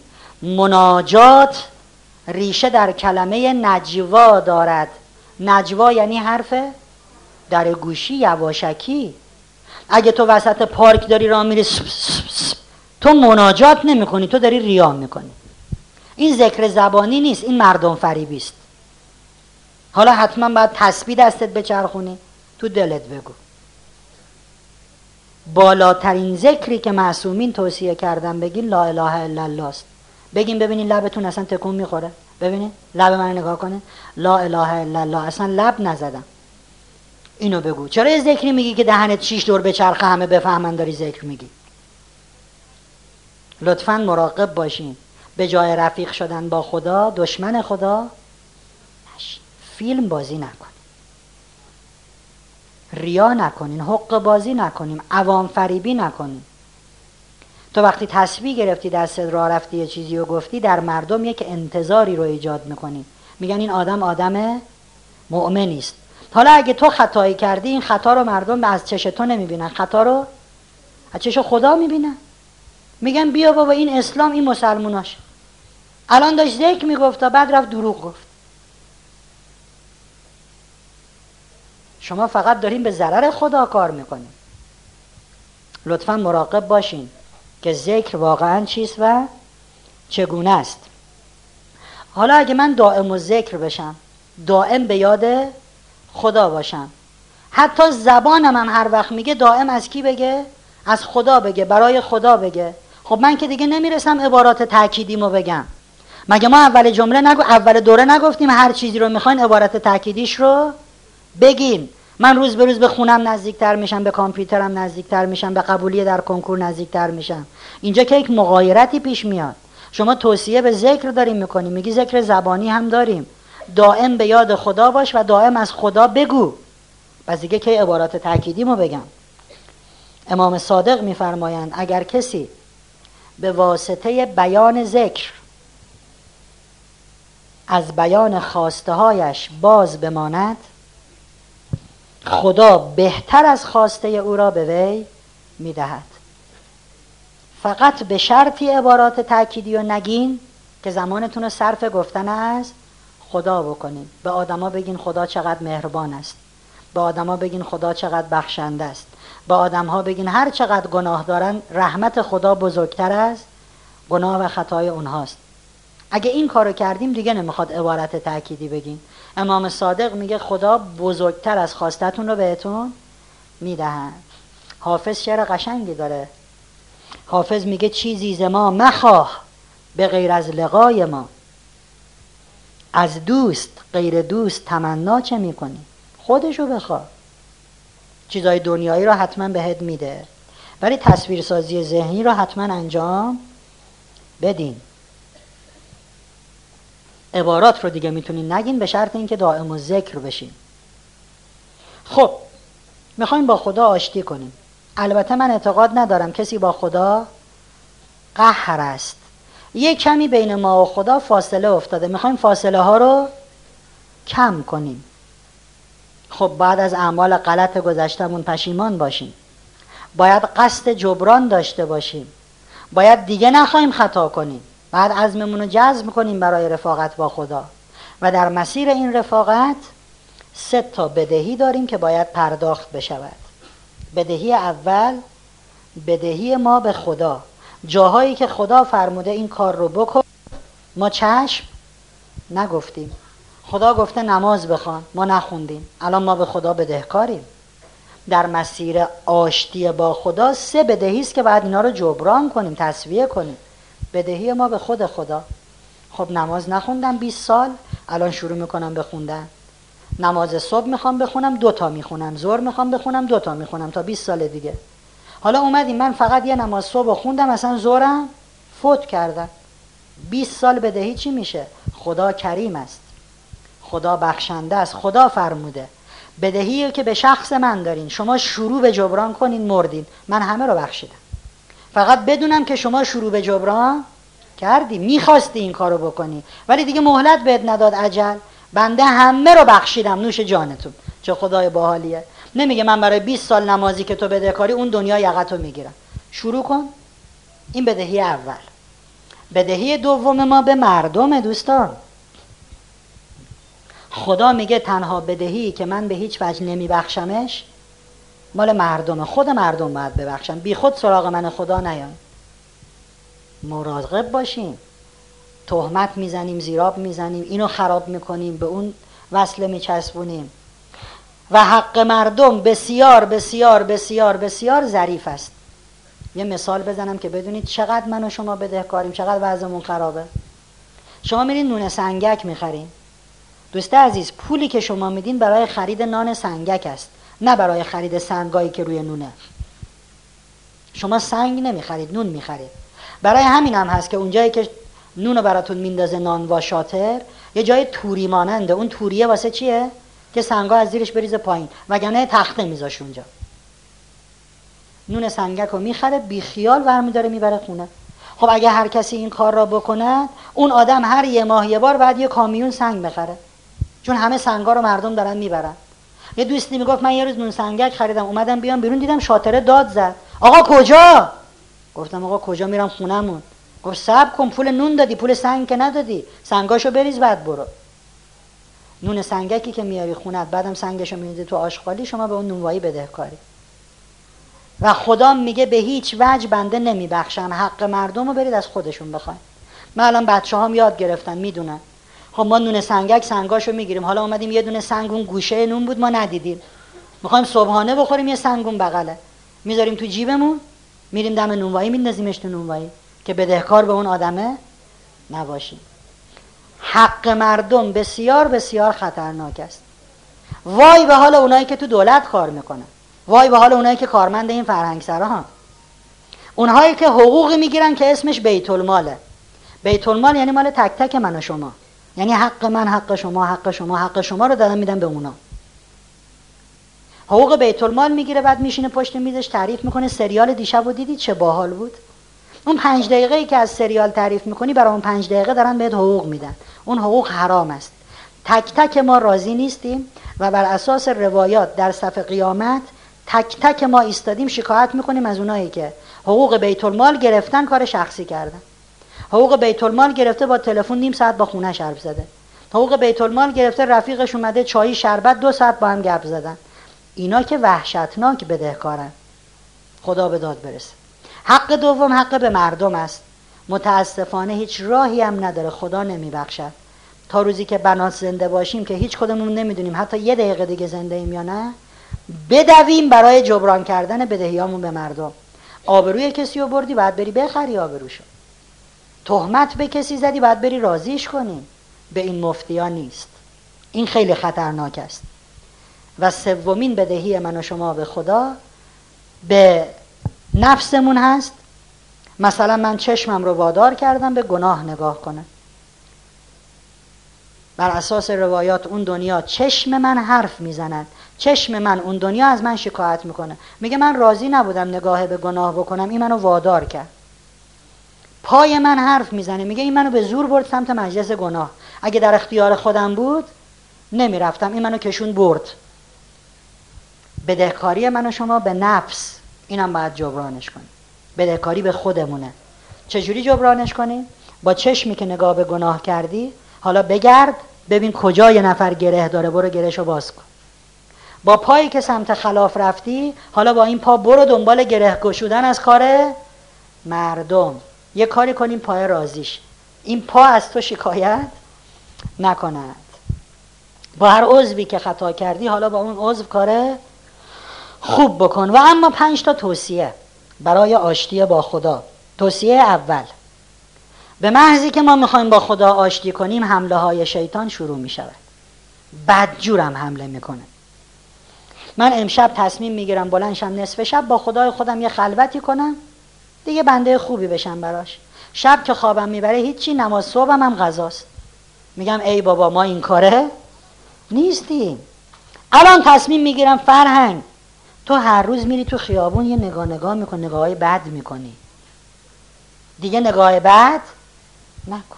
خانوما همه پا، همه که نه، یه عده‌ای از خانوما پاچه‌های شلوار رو یه ردیف میزنن بالا یا دو ردیف. همین الان که من تصمیم گرفتم نگاه بد نکنم، از این در میرم بیرون یا خانوم میاد جلوم پنج ردیف زده بالا. ای بابا حالا ما اومدیم نگاه نکنیم، ما ببین نمیذارن نمیذارن. به محض اینکه تصمیم به آشتی میگیریم حمله ها چی میشه؟ اصلا اون خانم مأمور بیاد جلو من ببینه من مصمم هستم یا نیستم. مراقب حمله ها باشیم. اگه زمین خوردیم بلا فاصله بلند شیم، نه اینکه تا خونه سینه خیز بریم، بلند شیم. ما میخوایم یواش یواش از شر نفسمون راحت شیم، اون میخواد تون تون ما رو زمین بزند. رفقا دزد به خانه پر میزند، هیچ دزدی به خانه خالی. اون دزد ناشیه که میگن به کاهدون میزنه. دزد به خانه، همین که خانه وجود من شما خاص پر از خدا بشود دزد بهش حمله میکند. تا حالا شنیدین بگن یه باند سرقت مسلحانه سه ماه نقشه کشید، با نقشه و اسلحه و چه و چه حمله کردن به سبزی فروشی قاسم آقا؟ میشه؟ مسخره است. باند سرقت مسلحانه به کجا حمله میکند؟ به بانک، به جواهر فروشی. همین که من و شما بخوایم جواهر وجودمون را آشکار کنیم بگیم خدا، باند سرقت مسلحانه شیطان دست به کار میشوند. مراقب باشیم. شب عروسی بهمون میگه بابا همین یه شبه، یه شب که هزار شب نمیشه. حالا اب نداره مختلط مراسم باشه، حالا مینیجوب بپوشی چی میشه مثلا؟ هیچی، فقط صد تا پسر میفتن به گناه. یه شب که هزار شب نمیشه، ولی همون یه شب به نفسمون میگیم بله، به خدا میگیم نه. به یکی میگفتیم آقا این نفستو کنترل کن، اینقدر اهل خوردن نباشه، همش میخواست بخوره، این شکمتو کنترل کن. گفت اتفاقا من نفسمو کنترل میکنم، من هرچی نفسم بگه عکسشو عمل میکنم.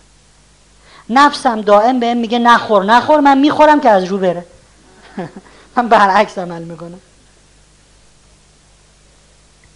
یکی از حمله های نفس اینه که من و شما به این و اون گیر بدیم، ما مهر باطل شد بزنیم. مد شده یه ده بیست سال ما به همه مهر میزنیم، باطل شد. این که بیدینه، اون که قرتیه، این که سوسوله، اون که پانکیه. یواش، شاید همون سوسوله مقامش پیش خدا از من و تو بالاتر باشه. شما که رفاقت سنج تو جیبت نداری ببینی اون چقدر رفیق خداست، تو چقدر رفیق خدایی. یکی از حمله های نفس اینه که من و شما میخوایم به دیگران رتبه بدیم. موهاشو نگاه کن تا اینجاست، ای دشمن خدا. شاید این این شاید بعد دست تو رو بگیره ببره تو رو با خدا رفیق بکنن.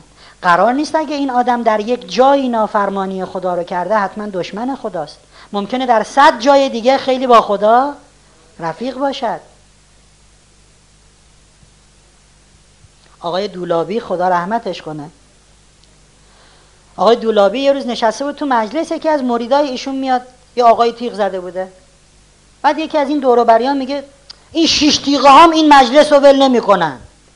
آقای دولابی برمیگرده بهش میگه عمو جون همین شیش تیغه کرامات و معرفت هایی داره که تو نداری. آقای دولابی میگوید استاد عرفان، بنده نمیگم، بی خودی به مردم انگ نچسب، بی خودی هم به خودت نمره نده. من با ایمانم، ببین قیافمو، التماس دعا، اینو ببین، اح اح اح اح اح بو میده. نکنین این کارا رو، بی خود مردم رو بی دین نکنین، دینگریز نکنین. اصلا حاضر نیست حرف این تیپ آدم ها رو گوش کنه. تو با این قیافت میخوای به من حرف بزنی؟ برو بمیر. علی علیه السلام میفرماید حرف حق را بیاموزید ولو از مشرک، ولو از کافر، ولو از گمراه.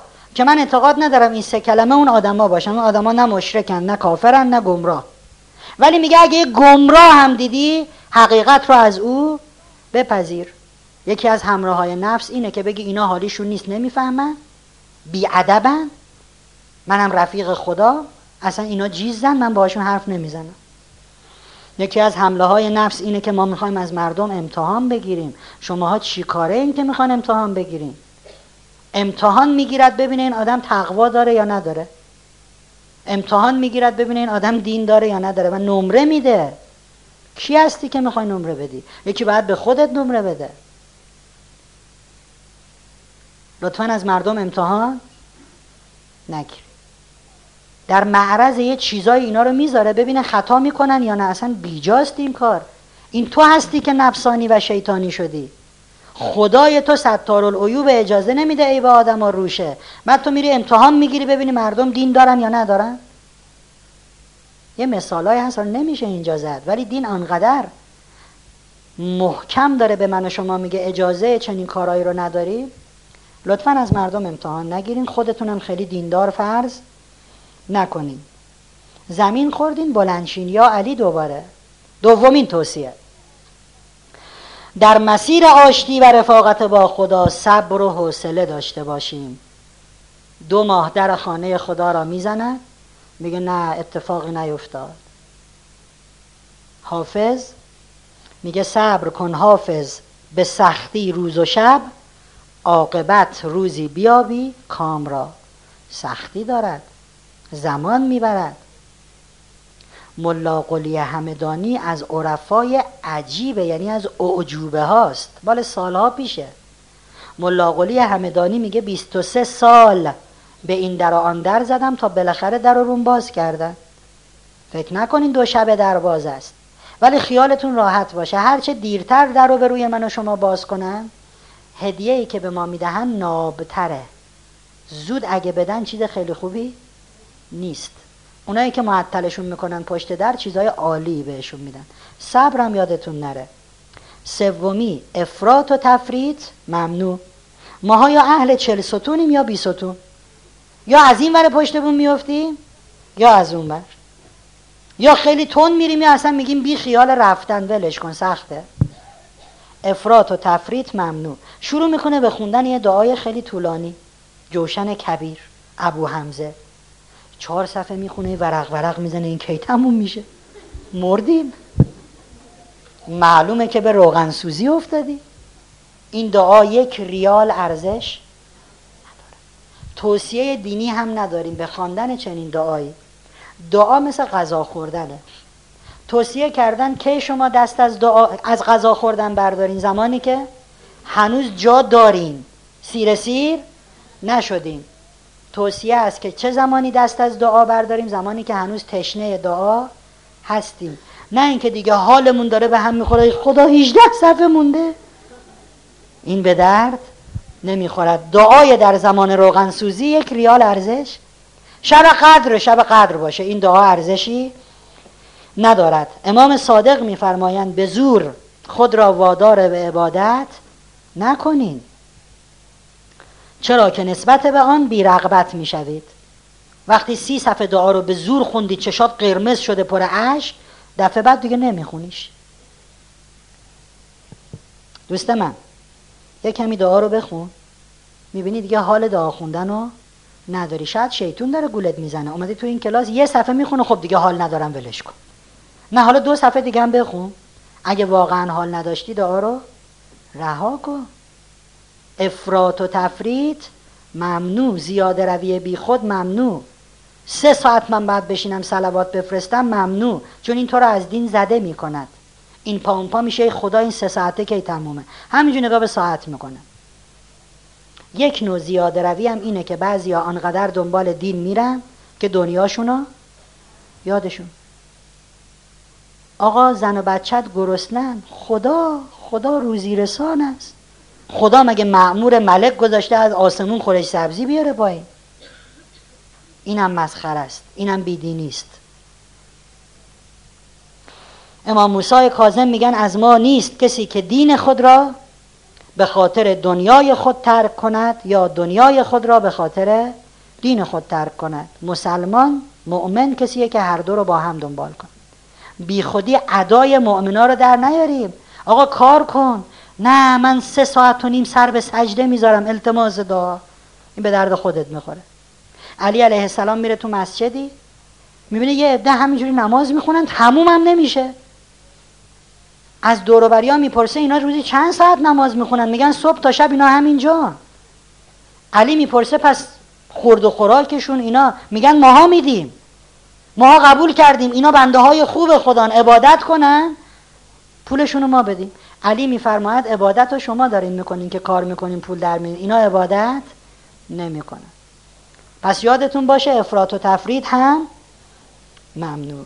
توصیه بعدی، بعد از یک مقدار عمل از خدا طلبکار نشین.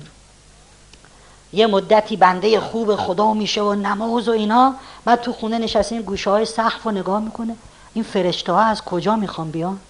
ما نماز شب خوندیم، آه این کاناله بازه، شاید از اینجا بیا. طلبکار نشو، منت سر خدا نذار که من یه کاری کردم حالا ملائکه باید شیرجه بیان تو خونه. کاری رو که کردی لطفاً به حساب نیار. جبهه رفتی رفته باش، جانبازی باش. برای مملکتت کاری کردی، خب باشه کردی. استاد قرآنی باش، هزار تا یتیم تحت پوششت هم باش، وظیفته. حق نداری اینو به رخ کسی بکشی. من جبهه بودم امتیاز میخوام، تو واسه امتیاز رفتی جبهه؟ اگه رفتی که اصلا تو مشرکی، در صفحه قیامت تو رو جزو مشرکین میذارن، چون من هم برای خدا رفتم جبهه هم برای امتیاز. تو مشرکی، اصلا وضعت خرابه. لطفاً عملتون رو به حساب نیارین، لطفاً خودتون رو گم و گور کنین. میدونی این کلاس عرفانی که ما میریم استادمون گفتن اصلا من چرا باید بدونم تو کلاس عرفان میری؟ فلانی مشکلی داشت، من چهار ساعت رفتم خونهشون، وقتم رو گذاشتم گره اینا رو باز کنم. اصلا تو این دور زمونه کسی چهار ساعت وقت میذاره؟ تو یه کمی سرصداد زیاده. من چرا باید بدونم تو چهار ساعت وقت گذاشتی؟ چون بعد طلبکار میشی. من چهار ساعت وقت گذاشتم، اون اینجوری، آخرش هم زدن به تیپ و تاپ هم. لطفاً عملتون رو به حساب، لطفاً برین گم و گور شین. یعنی ما هیچی نیستیم. توصیه بعدیم اینه که سر و صدا نداشته باشیم. سر و صدا ممنوع. اون لبو فروش است که داد میزنه بدو بدو تموم شد. کدام جواهر فروش فریاد میزنه بدو آخرین بریلیان، آتیش زدم به مالم؟ اونی که سر و صدا دارد چیه؟ لبو فروش است، یعنی اصلا متاع او ارزشی ندارد.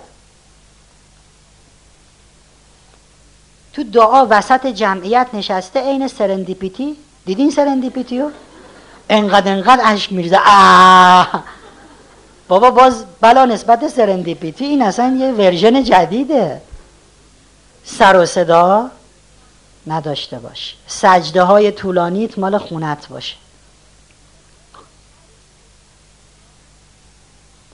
سر و صدا ممنوع، چنگ میزنه جیغ میکشه خدا وسط جمعیت، تو اصلا به اصل ایمانت هم شک و شبهه هست.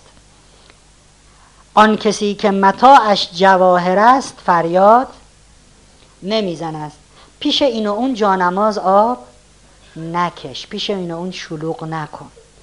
دیشب یه نمازی خوندم واقعا اونجا شما رو هم دعا کردم، همونجا که دلم شکست یاد شما افتاد. شلوغ نکن عزیز من، داد و فغانت مال خودت باشه، مال خونت. خودتو گم و گور کن. رفتی رستوران ده نفری، نه نفر میگن ما دیزی میخوریم، من دیزی نمیخورم، اه اه کوبیده. خب یعنی تو یه نفر یه جوری فرق داری با بقیه. دیزی رو بخور بذار کوفتت هم بشه، بهت هم نچسبه، ولی با دیگران فرق نداشتم. شلوغش نکن. دو تا خودکار گذاشته تو جیبش، یه نفر میاد میگه یه موضوعی، مثلا ایمیلتون رو برای من بنویسید.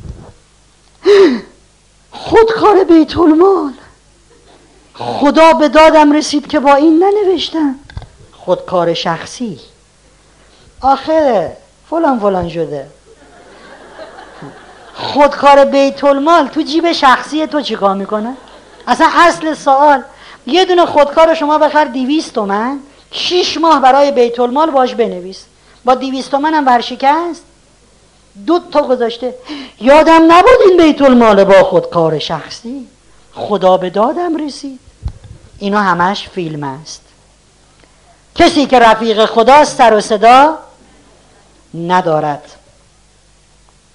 یه دوستی میگفت ما در ادارمون رئیسی داشتیم، ایشون صبح به صبح که میمد اداره میخواست کارت ساعت زنیش رو بزنه که من وارد اداره شدم، وای میساد بغل دستگاه، بسم الله الرحمن الرحیم الحمدلله رب العالمین. میگفتیم آقا چی کار میکنی؟ دارم برای پدرم فاتحه میفرستم، من صبح به صبح برای پدرم فاتحه میفرستم، منتها قبل از اینکه کارتمو بزنم، من زمانی که ساعت میزنم دارم حقوق میگیرم که نمیشه واسه بابام فاتحه بفرستم، من اول فاتحه میفرستم بعد ساعت میزنم میام تو.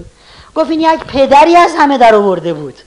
یه روز در اتاقشو باز کردم گفتم ببین نمیخواد قبل از کارت زدن واسه بابات فاتحه بخونی، یه جوری کار کن که همون موقعی که ساعت زدی کسی نگه خدا باباتو لعنت کنه، نمیخواد قبلش فاتحه بخونی. کسی که دین دارد فیلم بازی، سر و صدا، جانماز آب، شلوغ. یه خواب دیده میکشه، بیان بیان چی شده دیشب یه خوابی دیدم. چه خوابی دیدی؟ اتاقمون نورانی شده بود. خب شاید بچت داشته واسه کنکور درس میخونده چراغ روشن. نه نه، یه نور مخصوصی بود، نه سفید بود نه زرد. خب مهتابی و لامپ سقفی رو با هم روشن کرده بوده. نه، یه خواب دیده به هزار کلک میخواد واسه چهل نفر تعریف کنه. این آدمایی که اینجوری سر و صدا دارن یه ریگ میگی به کفششون. رفاقت با خدا سریست میان محب و محبوب، سر است، راز است، راز مگوست. کسی که شلوغش کرد رفیق خدا نیست، کسی که هفت محله را خبر میکند رفیق خدا نیست. بسیار خوب، حالتون چطوره؟ حالتون چطوره؟ مثل گلای قالیه؟ چه خوشگله حالتون، قشنگین قشنگین. بسیار خوب دوستان، هر عملی دو شکل دارد. یک شکل ظاهری اون عمل، مثلا من الان اینجا دارم درس میدن. دوم شکل باطنی اون عمل، نیتی که پشت اون عمله، رنگ اون عمل و میزان خلوص در اون عمل. ظاهر کار من اینه که الان دارم از خدا برای شما صحبت میکنم، این شکل ظاهری کار. بطن کار چیه؟ رنگ کار من چیه؟ من دارم شماها رو گول میزنم که همه بگین وای این چقدر مومنه، آخر کلاس همه بیان میگین آقای فرهنگ التماس دعا. من دارم این کارو میکنم، واقعا دارم به خدا میگم بابا نوکرتم وظیفه‌مه بیام اینا رو بگم. هر عمل دو بعد دارد، یه بعد ظاهری، دوم باطنی. بعضی وقتا هست که ظاهر کار خوبه، مثلا الان من درسی که دارم میدم کسی نمیتونه بگه این درسه بده. اگه ظاهر کار خوب باشه میگن این کار حسن فعلی دارد، یعنی فعل کار، ظاهر کار، شکل کار چیه؟ خوبه. ولی ممکنه شکل کار خوب باشه، نیت پشت کار بد باشد، عوام فریبی باشد، ظاهر سازی باشد، ریا باشد. من میخوام معروف و مشهور شم، میام کلاس رایگان میذارم، همه بگن فرهنگ فرهنگ. ممکنه شکل کار خوبه ولی نیت پشت کار بده، رنگ کار بد است. به رنگ کار میگن شکل فاعلی کار، به خود کار میگن شکل فعلی کار. اگه خود کار شکل خوبی داشته باشد میگن حسن فعلی داره، اگه نیتش هم خوب باشه میگن حسن فاعلی داره. حالا اگر من و شما کاری که میکنیم ظاهر کار خوب باشد، آن چیزی که کائنات به ما میده امتیاز است، مزد است. مثلا همین که من میام اینجا ظاهر کارم خوبه، نیتم هر چی میخواد باشه، به من مزد میدن. مزدی که میدن چیه؟ مشهور میشم بین مردم، روز به روز آدمای بیشتری منو میشناسن، این میشه مزد. اگه شکل ظاهری کار خوب باشد به ما چی میده کائنات؟ مزد و امتیاز، پول میدن، مشهور میشیم. اگر شکل باطنی کار هم خوب باشد هم به ما مزد میدن، هم با خدا رفیق میشیم، هم مزد میدن، هم مقام میگیریم. مثال میزنم، شما میخوابین برای اینکه خستگیتون در بره، شکل ظاهری کار خوبه دیگه، چیز بعدی که نیست که، خوابیدن برای رفع خستگی. کائنات به شما مزد میده، مزدش چیه؟ از خواب که بیدار میشین دیگه خسته نیست. شما غذا میخورین چون گرسنه این، میخواین سیر شین، کار بدی هم که نیست که، کائنات به شما مزد میده. مزدتون چیه؟ غذا که خوردین سیر میشین. ولی حالا شما بخوابید برای خدا، خدایا من میخوابم انرژی بگیرم، توان پیدا کنم، برم خدمت کنم به بنده های تو، هم بهت مزد میدن، هم قرب میدن. هم تو میخوابی برای خدا خوابیدی، به هر حال خستگیت در میرود، هم همون خواب تو میشه عبادت، میشی رفیق خدا. غذا بخور برای خدا، خدا من این غذا رو میخورم انرژی بگیرم برم به بنده های تو خدمت کنم. خب هم بهت مزد میدن، حتما غذایی رو که برای خدا خوردی شکم تو رو سیر میکنن، هم بهت قرب میدن، همون غذا میشه عبادت، شما میشین رفیق خدا. بسیار مهم است که یاد بگیریم از این به بعد کارهامون رو برای خدا بکنیم. شما که پرده های خونتون رو میشورین، مگه نمیشورین؟ خب برای خدا بشورین، بگین چون خدا زیبایی را دوست دارد من میشورم خوشگلش، خدا خوشش بیاد. هم امتیاز بهتون میدن، به هر حال خونتون خوشگل میشه، هم با همون پرده شستن میشی رفیق خدا. تو که خونتون اضافت میکنی برای خدا بکن، چون خدا تمیزی را دوست دارد، هم خونت تمیز میشه، هم میشی رفیق خدا. تو که یاد گرفتی ببخشی، تو که آدم بخشنده‌ای هستی، لباس تو، کیف تو، کفش تو بین اون میبخشی، برای خدا ببخش. هم مزد دنیایی به تو میدن، یه چیزایی برات هدیه میارن، یه جبرانهایی میشود، هم با همون بخشش میشی رفیق خدا. یکی از مهمترین چیزها این است که ما همه کارهامون بشود برای خدا. چقدر خوبه که کارهامون رو به نام خدا شروع کنیم. صبح از خواب بلند میشی به نام خدا، بسم الله الرحمن الرحیم، چشمت باز شد، یعنی من خدا روزم رو شروع کردم با نام تو. حالا هر کاری بکنی به تو امتیاز الهی میدهن. خدا به پیغمبر میگه اقرأ بسم ربک الذی خلق، بخون ولی به نام خدا بخوان. خدا به ابوذر میگه ابوذر جان هر کاری میکنی برای خدا باشد، غذا خوردنت خدا، راه رفتنت خدا. بسیار خوب. همه کارها که برای خدا شد، اون وقت زندگی قشنگ میشه، اون وقت رضایت خدا کسب میشه، اون وقت به ما امتیاز میدن. خدا رحمت کنه رجب علی خیاط رو، ایشون هم از عرفای بزرگوارن واقعا، توی ابن باوی خاکن. ایشون خیاط بود ولی عارف بزرگوار. رجب علی خیاط میگفت شب که میری خونه آقای محترم زنت رو برای خدا ببوس. خب هم بهت مزد میدن، زنتو بوسیدی کیف میکنی، هم بهت قرب میدن، زنتو بوسیدی، ولی چون برای خدا بوسیدی میشه رفیق خدا. یه شاگرد داشت، خب اون موقع اتوها زغالی بود زمانهشون، یه سوراخ پشتش بود، زغال میریختن توش، زغالای شعله ور اتو میزدن. زغالا که یخ میکرد از اون سوراخا چیکار میکردن؟ فوت میکردن دوباره داغش. به شاگردش گفت بلدی چجوری فوت کنی یا نه؟ گفت نه اوستا چجوری فوت کنن؟ گفت لباتو قنچه کن، حالا واسه خدا فوت کن. تو که فوته رو میکنی بگو برای خدا. این اتوه داغشه، لباسای مردم خوب اتو بخوره، بنده های خدا راضی باشن. هم بهت مزد میدن، اون میاد میگه چه شلوار خوبی دوختی، اینم دستمزدت، هم بهت رفاقت خدا را میدهن. یعنی با یه تیر دو نشون میزنیم، به سادگی فقط برای خدا باشد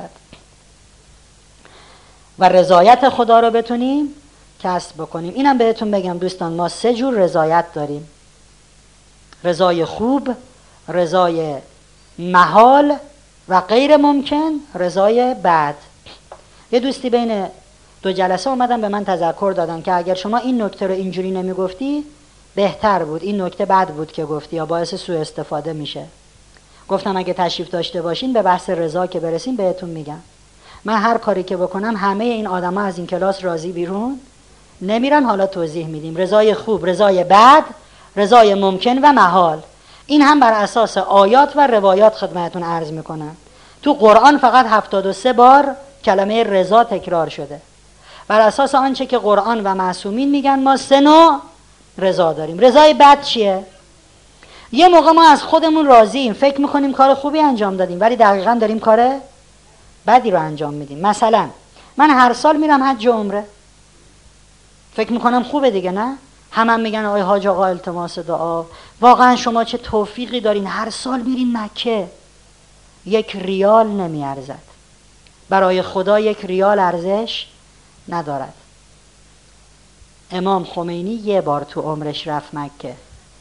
آیت الله بهجت که بزرگوار است، بزرگوار است، ایشون کراماتی دارد واقعا، ایشون مرجع تقلید، هزاران نفر با فتوای ایشون رفتن اعمال حج رو انجام دادن. حتی یک بار مکه آقای مرعشی نجفی مرجع تقلید بود، خدا رحمتشون کنه، سالها پیش فوت کردن. هزاران نفر به فتوای ایشون رفتن مکه ولی ایشون یک بار هم مکه. تو خیال میکنی کار خوبیه، هر سال مکه مکه مکه مکه. این برای خدا یک ریال ارزش، این رضای بد است. تو راضی ولی خدا راضی؟ راست میگی. اون پولتو بده گره یه آدمو باز کن، اون پولی که میخوای بدی مکه بده برای بدهی یه نفر، اصلا یه نفری که تو عمرش فکر نمیکنه من تا شاب دولزی من بتونم برم، بگو امسال من میخوام تو رو ثبت نام کنم بری خونه خدا، به جایی که خودم برای بار هجدهم برم. یک نوع از رضای بد اینه، تو خیال میکنی کار خوبیه ولی کار خوبی نیست. کجا این؟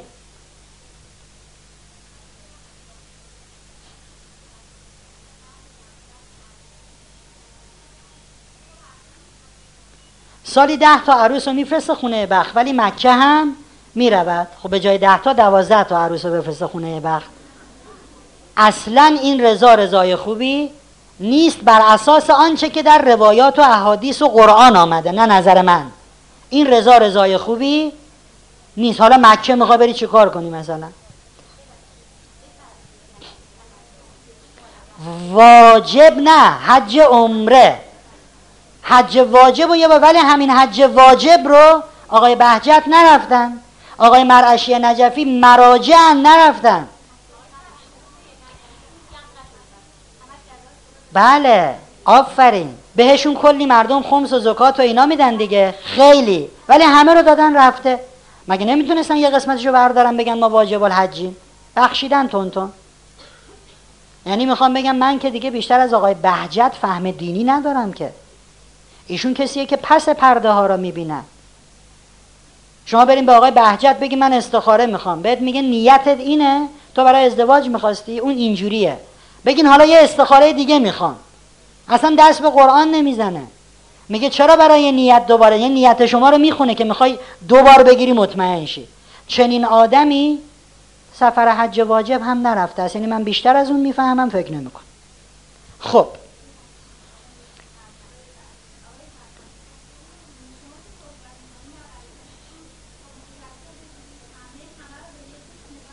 همه رو با دو چش نگاه کنین، با یه چش که نمیشه که اصلا.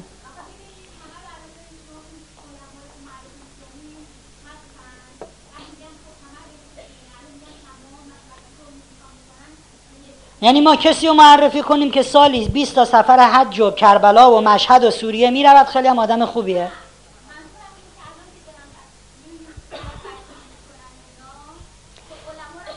ما در این کلاس قبلا درس دادیم عدم قضاوت، علما و غیر علما نداریم، گفتیم حق قضاوت روی هیچ آدمی رو من و شما اینو قبلا درس دادیم.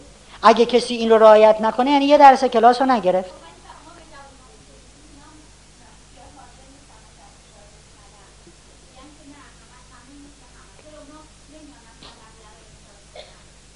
حالا یه جاهایی من فکر میکنم حق با جوان هاست، من تو کتم نمیره کسی که هر سال میخواد کربلا و سوریه و مکه و یک ریال برای امام حسین و برای خدا و برای علی علیه السلام ارزش، علی راضیست اون پولو بدی یه یتیم لباس نو تنش کنه، با اینکه پول بدی بریم نجف اشرف دو شب زار زار گریه کنی، این به درد علی نمیخوره.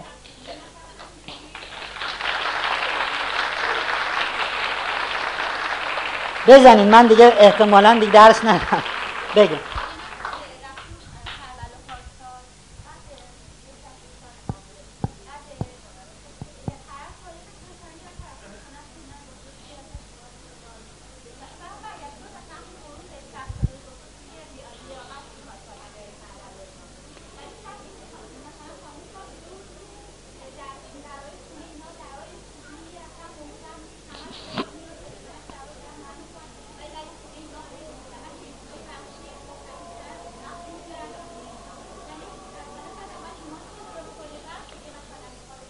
بله، آدم اول خودشو درست کنه، ایمانشو درست کنه، بعد بره سراغ این موضوعات. رضای بد یکیش اینه که ما کاری رو بکنیم که خیال میکنیم خوب است ولی بد است. یه مدل دیگه اینه که میدونیم کاری بده ولی انجامش میدیم، راضیم هستیم. یه آقای میاد در مغازه، منم مثلا فروشنده تلویزیونم، میگه آقا من سه ماه عروسی کردم، الان بدهکارم، این تلویزیونو میخوام بفروشم، سه ماه خریدمش. یه نگاه میکنم آقا این که از مد افتاده، گوشه کارتونش هم که سوراخه، هشتاد تومن زیر قیمت میخرم، بعد شصت تومن گرونتر میفروشم. خیلی هم از این کارم چی هم؟ راضی هم. ولی این رضا رضای بد است. یه مدل دیگه از رضای بد اینه که ما از کار بد دیگران راضی و خرسند باشیم. یکی کار زشتی میکنه من خوشحال باشم، شادی من از کار بده او هم میشه رضای بد.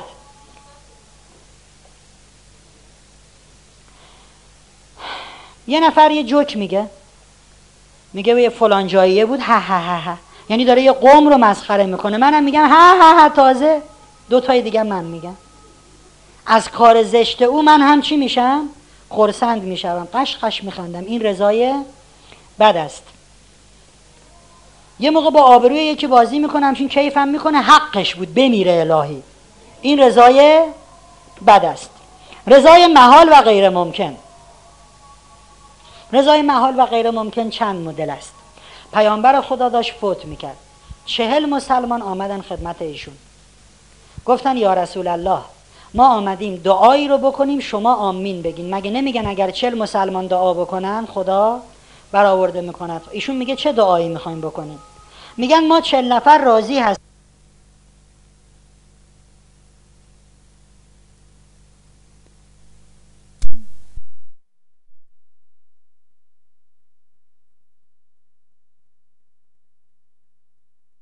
میگم چون این دعا اجابت شدنی نیست، این دعا دعای محال است. این رضایت شما رضایت محال است. درسته شما راضی این که خدا عمرتون رو بده به من، ولی چنین امری نشدنی است، این محال است. یه چیز خوب میخوای ولی در هر صورت این چیز خوب نشدنی است، این یک جور رضای محال است. یه جور دیگه از رضای محال اینه که ما بخوایم همه مردم رو راضی کنیم، کاری که حتی پیامبران الهی هم نتونستن بکنن. خود خدا هم کلی دشمن داره، قبول دارین؟ خدا هم نتونسته همه مردم رو راضی بکنه، چه برسه به ما فسقلیا. بعضیا فکر میکنن رضای خدا در این است که ما کاری بکنیم که همه مردم راضی باشن، همه تعریف کنن. دولتی دولت خوبی است که از هر کی بپرسی بگه چه دولت خوبی. نخه، همچین چیزی نیست. منابع دینی این رو رد میکنن. لقمان پیامبر خداست. لقمان به پسرش میگه پسرم، تو هر کاری که بکنی همه مردم راضی نمیشون. حالا میخوام بهت ثابت کنم. یه الاغ داشتن، به پسرش میگه افسار الاغو بگیر، منم بابات پیرمرد میشینم رو الاغ، با هم بریم تو شهر. یکم که میرن یه عده از مردم مسخره میکنن.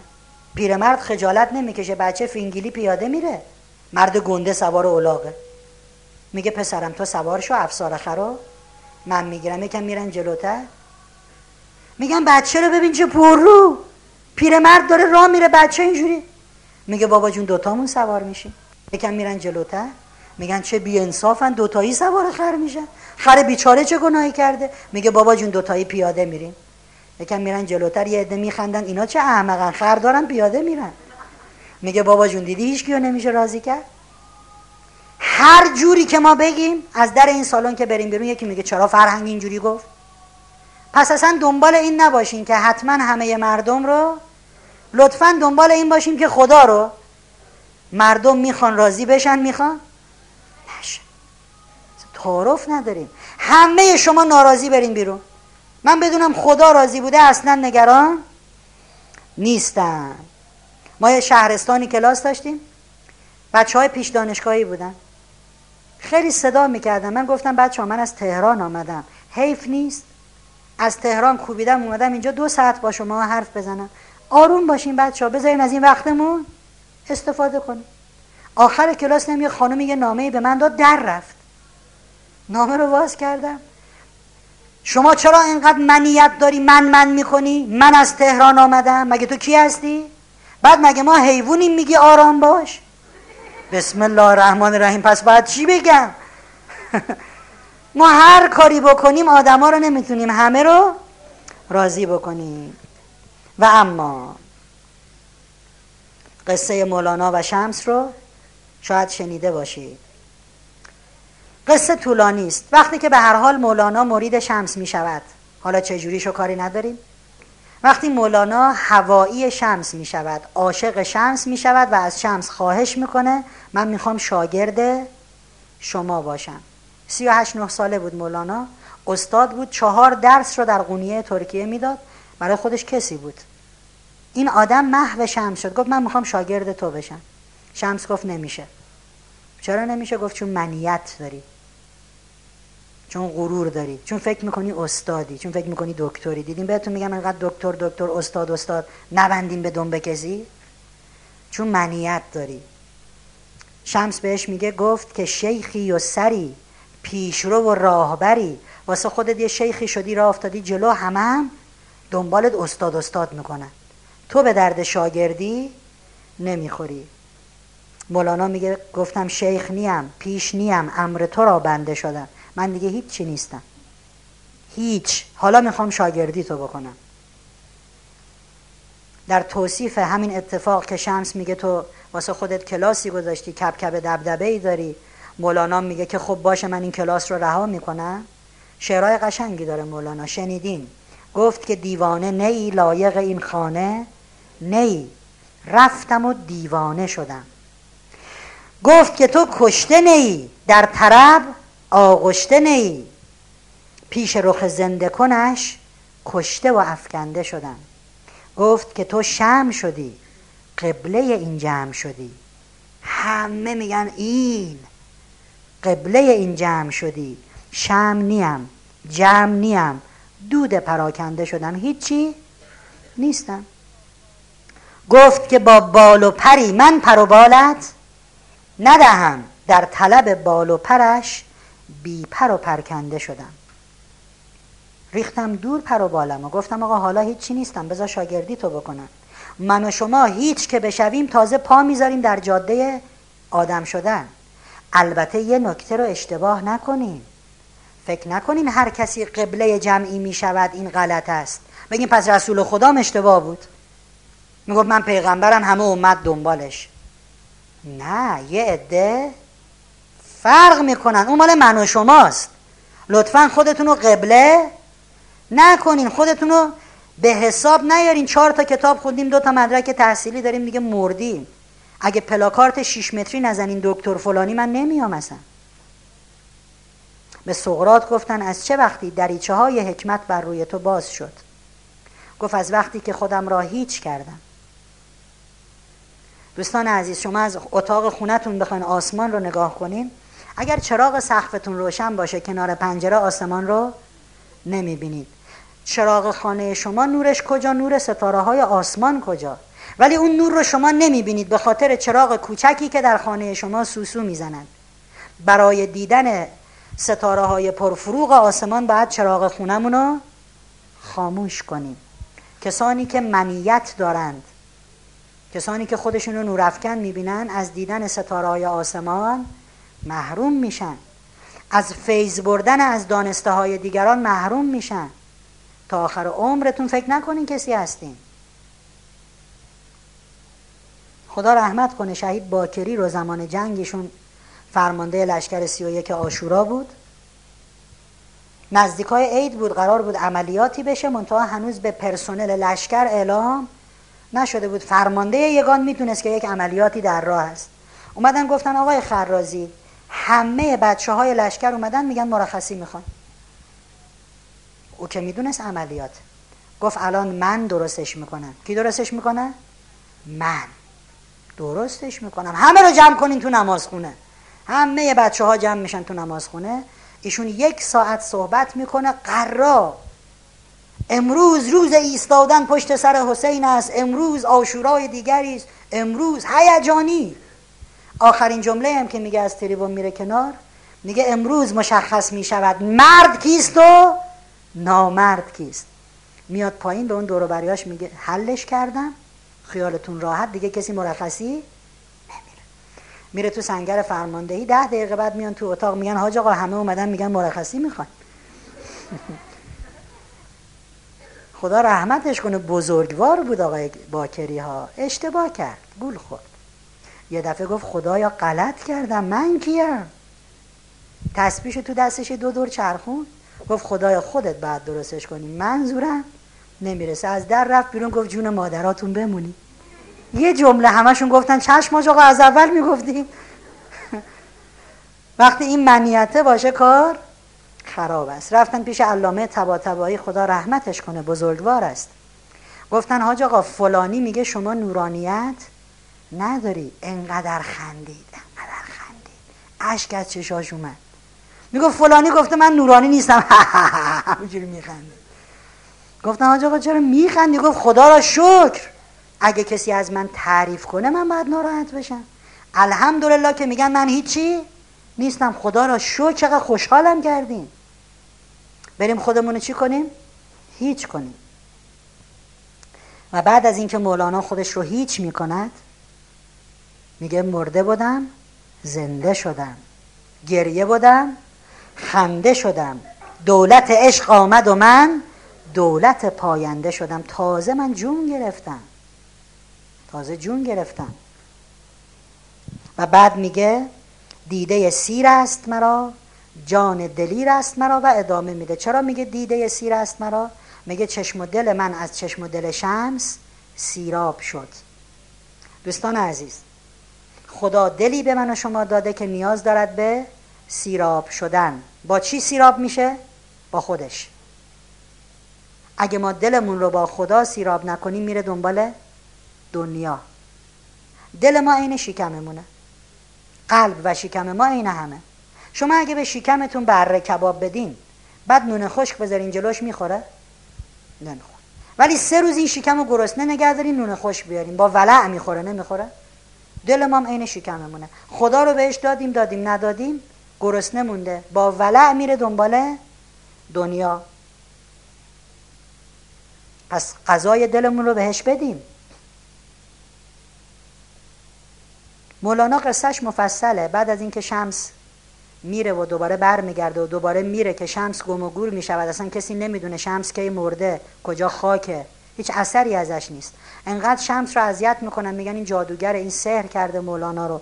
مولانایی که استادی بود، دبدبه و کبکبه‌ای بود، میمن تو بازار میرقصید، با صدای ضربه چکش مسگرا قاطی میکرد، اصلا میرفت توی هپروت. خود مولانا میگه، مولانا اصلا بعد از آشنایش با شمس تازه شروع به شعر گفتن میکنه، اصلا شعر نمیگفت تا سی و نه چهل سالگی.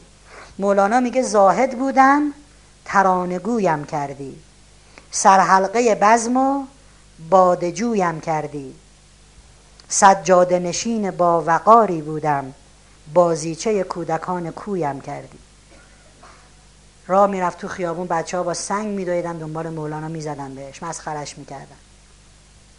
به هر حال شمس که میره برای بار دوم و گم و گور میشه، مولانا میره سراغ کسی به نام صلاح الدین زرکوب و با او هم نشین میشه که یه زرکوب بی سواد بوده. شمس استاد عرفان بوده، شمس کلی ازش مقاله و مطلب وجود داره در تفسیر قرآن، در عرفان. شمس با سواد بوده، ولی صلاح الدین زرکوب بی سواد، به قفل میگفته قلف، به مبتلا میگفته مفتلا. بعد دیدن مولانا مثل اون حرف میزنه، میگه فلانی مفتلا شده، اون قلف رو ببند ببینیم. میگن جناب مولانا شما استاد بزرگ، فقیه، عالم، چرا اینجوری حرف میزنی؟ میگه معشوقم اینجوری میگه، منم حال میکنم مثل اون بگم. بعد ماها با دوزار سواد دیدیم به همه گیر میدیم، مثلا یه ذره سواد دارم به خدا گیر میدم، به پیغمبر، به دین، چرا تو قرآن اینو نوشته؟ این میگه بابا معشوقم غلط میگه، ما هم حال میکنیم غلط بگیم، ما کجا اون کجا. بسیار بعضی ها میگن اگر با دین باشی، با خدا باشی، احساس محرومیت میکنی.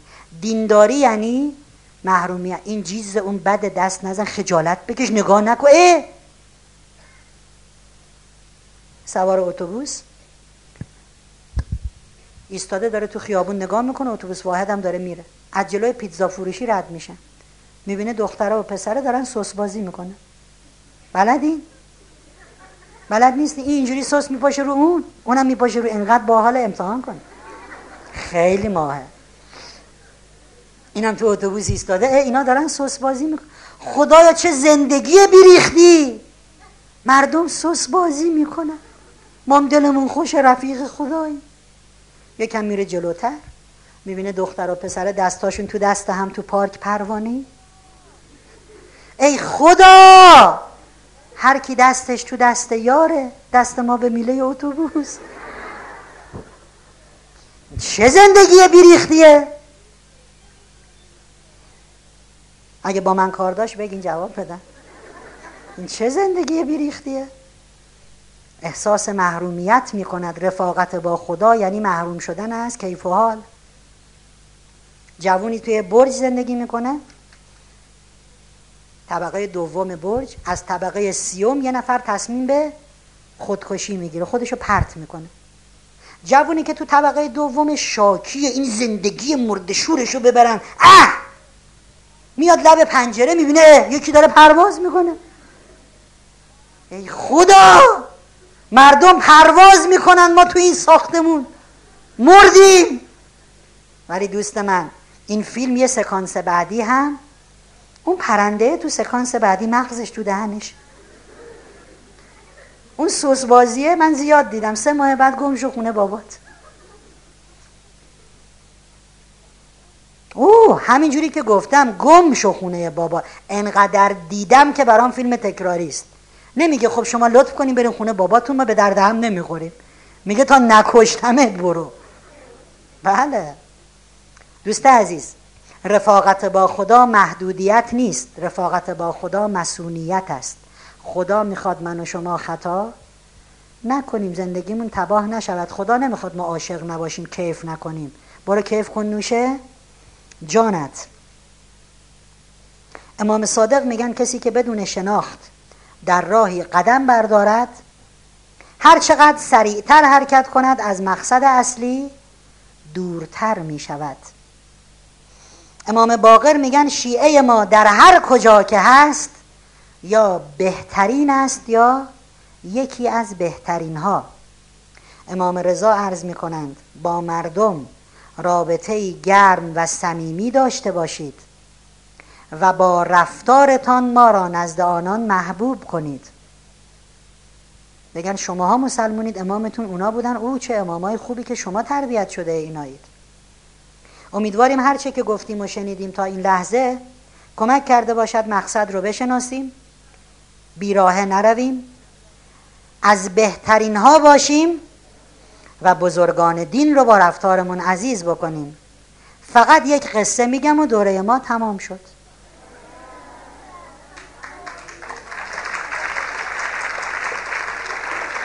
مرسی.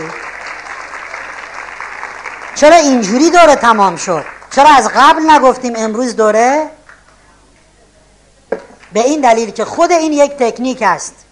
یه دفعه دیدین تا گفتم تموم شد گفتن آخیش، اسرائیل میاد میگه تموم شد، آخیش به هر حال تموم شد. آخرین تکنیکی که در دوره مطرح کردیم همین است، قبل از این که بگن فرصت تمام شد کارامونو بکنیم. اون موقع دیگه اسرائیل آمد جان مریم مقدس را بگیرد. مریم گفت من خیلی دوست دارم یه بار دیگه عیسی رو ببینم، به من اجازه بده عیسی بیرونه، برگرده پسرم رو ببینم و بریم. اسرائیل گفت شما درسته که بانوی محترمی هستی ولی من فرمان دارم شما را ببرم، اجازه نمیدم، صبر کنی تا عیسی بیاد. جونش رو گرفت. به همین سادگی که گفتم دوره تمام شد. عمر تک تک من و شما خدا میداند، شاید یکی توی ما باشه از در این سالن هم بیرون نره، همینجا سکته کنه. چیز عجیبی نیست، چیز عجیبی نیست. قبل از اینکه مهلت تمام بشود دوستان بجنبیم. و اما قصه آخر و ختم کلام.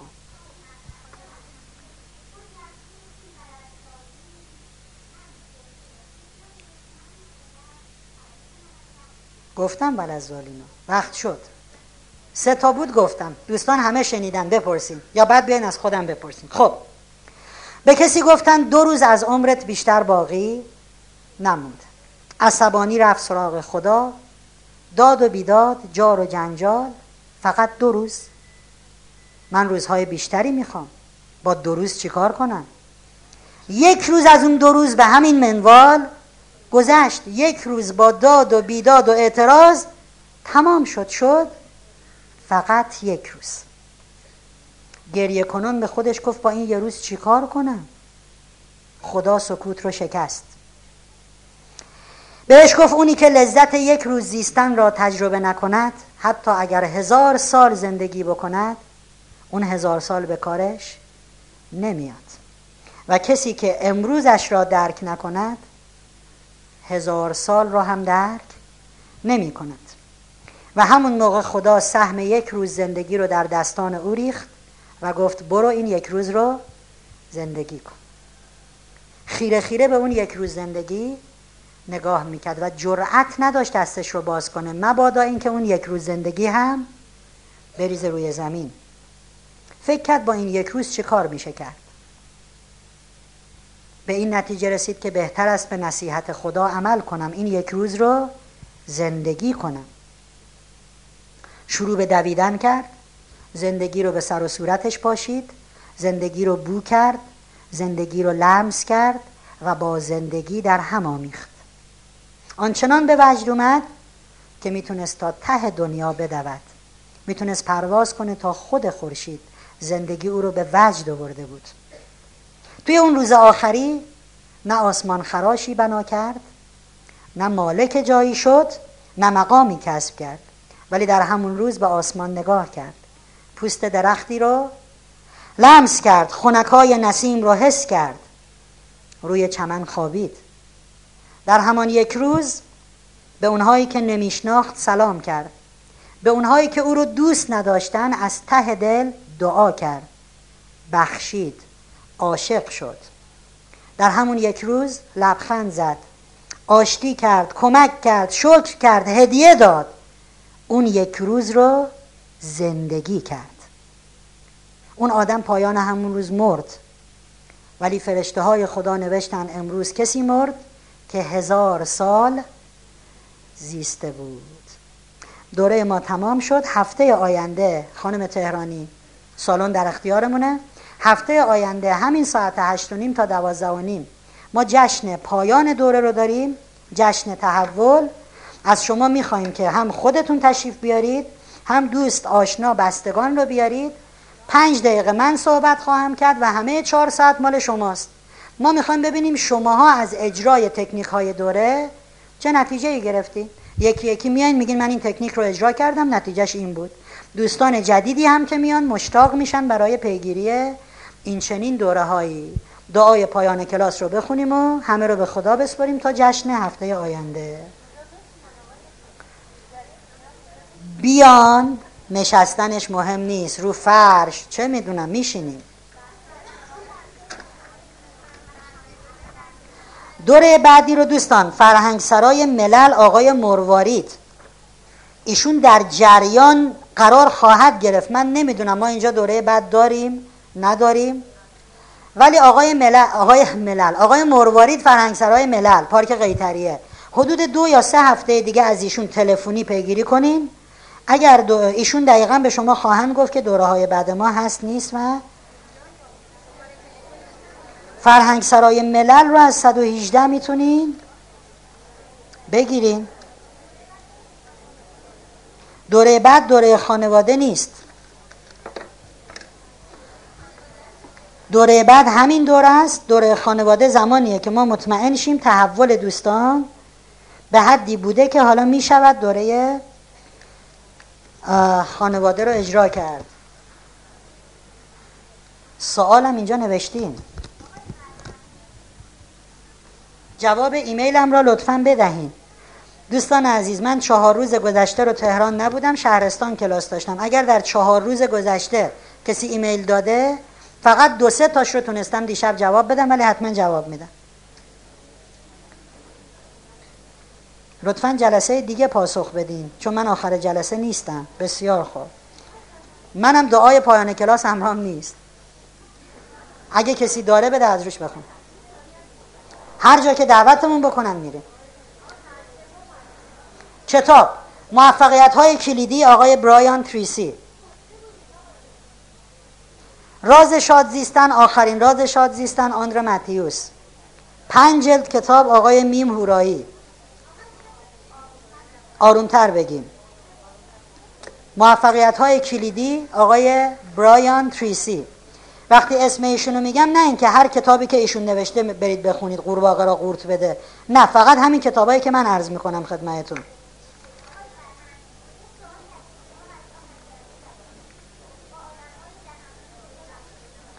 با آدم‌های دهنبین و هر آدم دیگری شما فکر کنید این آدم هیچ ایرادی ندارد، دنبال اصلاح اون آدم نباشیم، دنبال اصلاح خودمون باشیم. راز شادزیستن، آخرین راز شادزیستن آندره ماتیوس، در تکاپوی معنا که قصه است ولی بسیار عالیه خانم ترینا پالاس، درمان با عرفان آقای ویندایر. بله، در تکاپوی معنا خانم ترینا پالاس. قصه دوتا کرمه ولی فوق‌العاده است. خب چون من نیاوردم دعای پایان کلاس رو، همه تون رو به خدا میسپاریم.